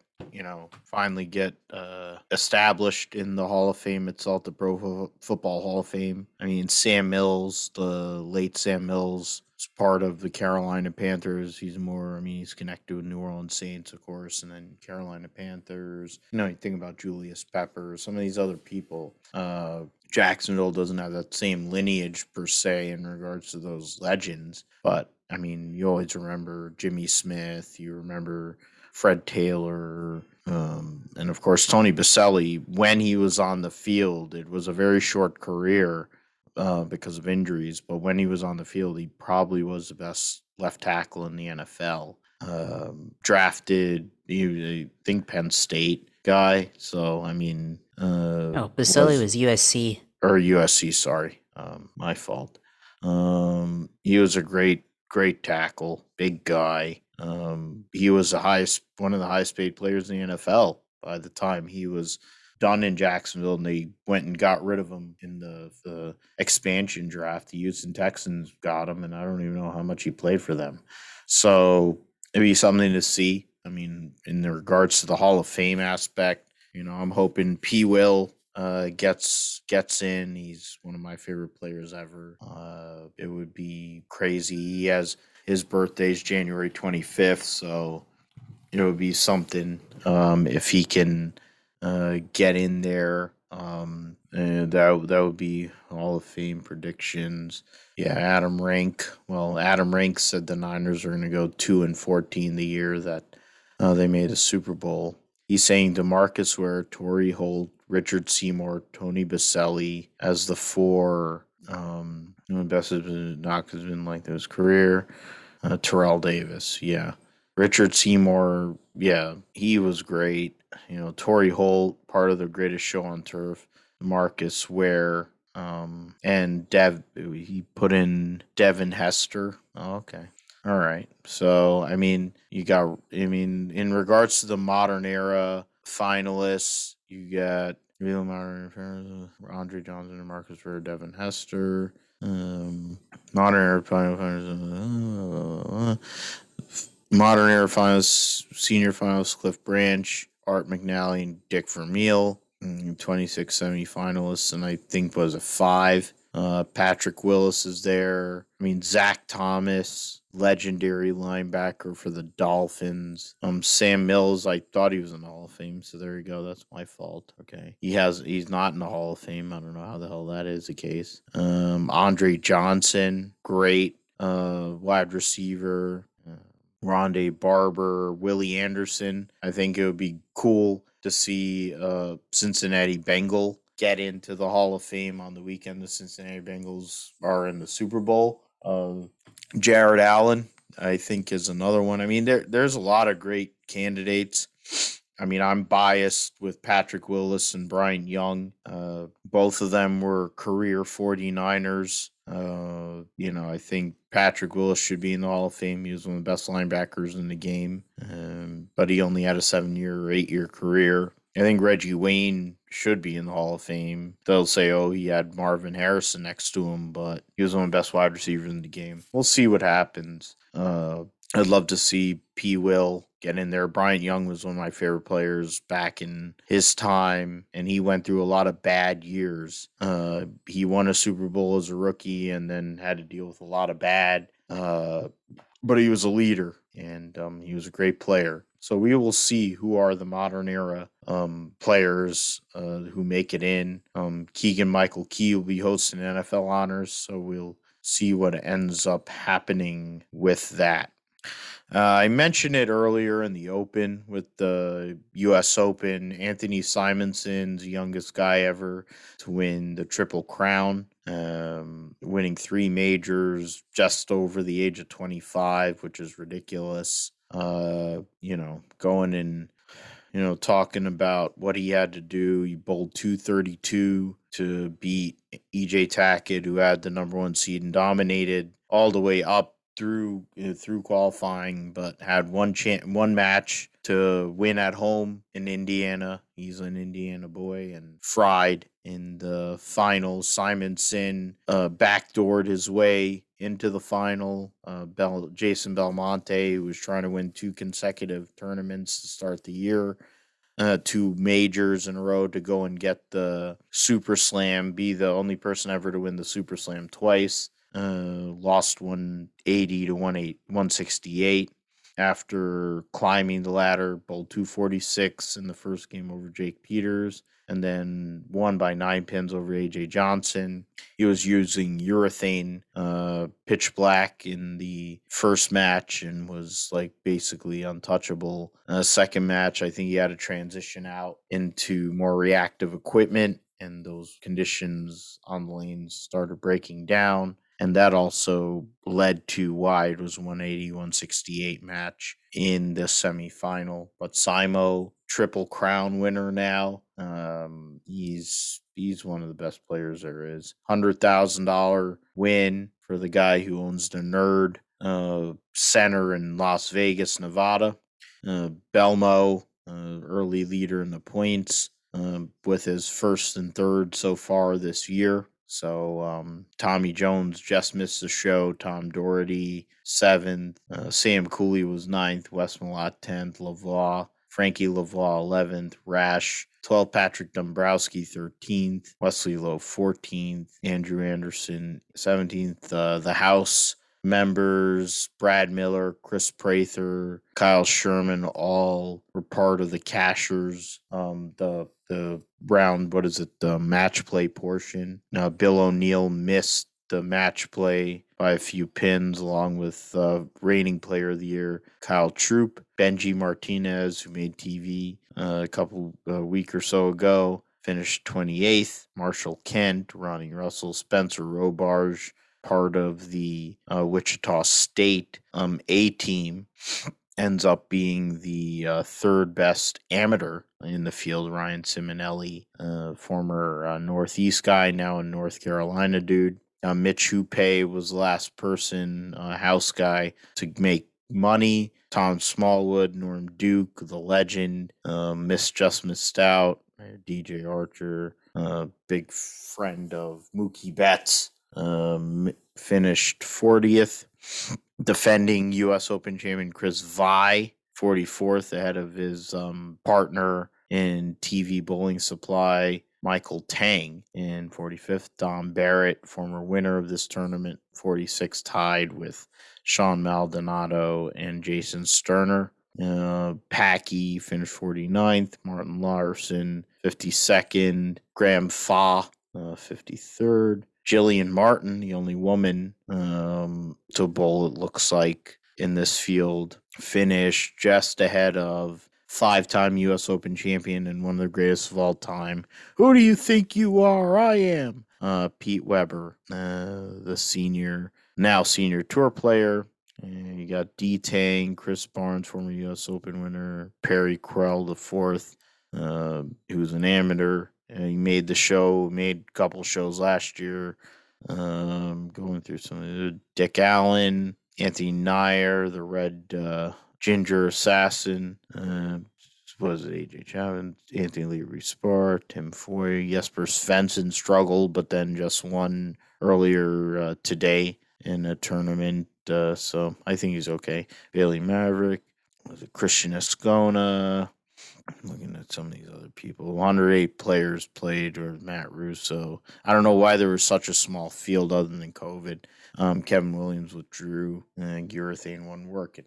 So that is that. They're going to be playing the Storm Cup. They played that, and Jesper won. David Smalls best of the best. And then next week, they'll be playing the David Smalls Kokomo Championship at the Heritage Lanes before they go to the Tournament of Champions at Riviera Lanes in Ohio, which is a legendary spot. They used to run the Firestone Tournament of Champions there. So it's a it's a, a throwback. Then they're going to be bowling the Roth Holman doubles and guaranteed rate World Series of Bowling in uh, Wisconsin uh, in March.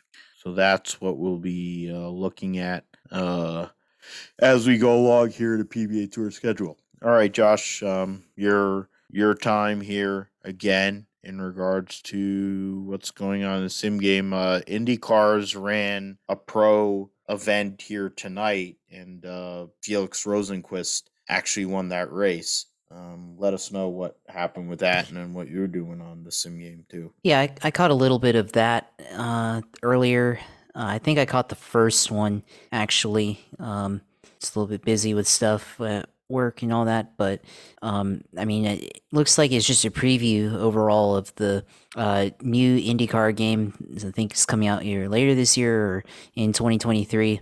Uh, but it, so far, I mean, graphically, it looks about the same as the NASCAR Ignition 2021 game.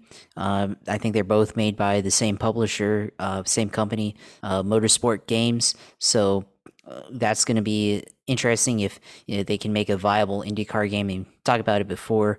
I think it's also based on the same uh, engine that rFactor Two uh, is made out of. Um, and I, I think there's uh, if you look at the physics of it of the game and the gameplay looks very similar from that aspect uh, there. So that's going to be interesting to see with uh, what they're able to do with an IndyCar game, and if uh, they can uh, get a lot of people to get into uh, get into IndyCar with a, a console game or even a, just a PC game that's uh, focused on IndyCar only.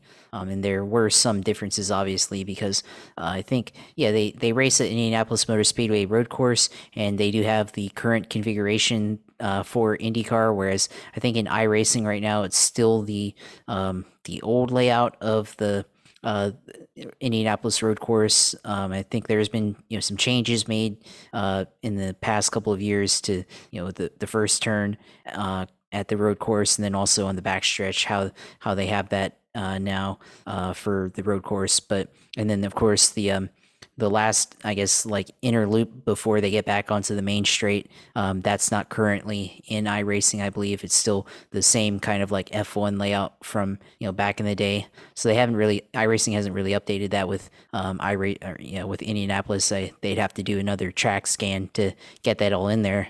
But of course, um, Motorsport Games they went out and was able to model that uh, correctly. So that was the one noticeable aspect is they had actually had the I guess correct track layout for the most part.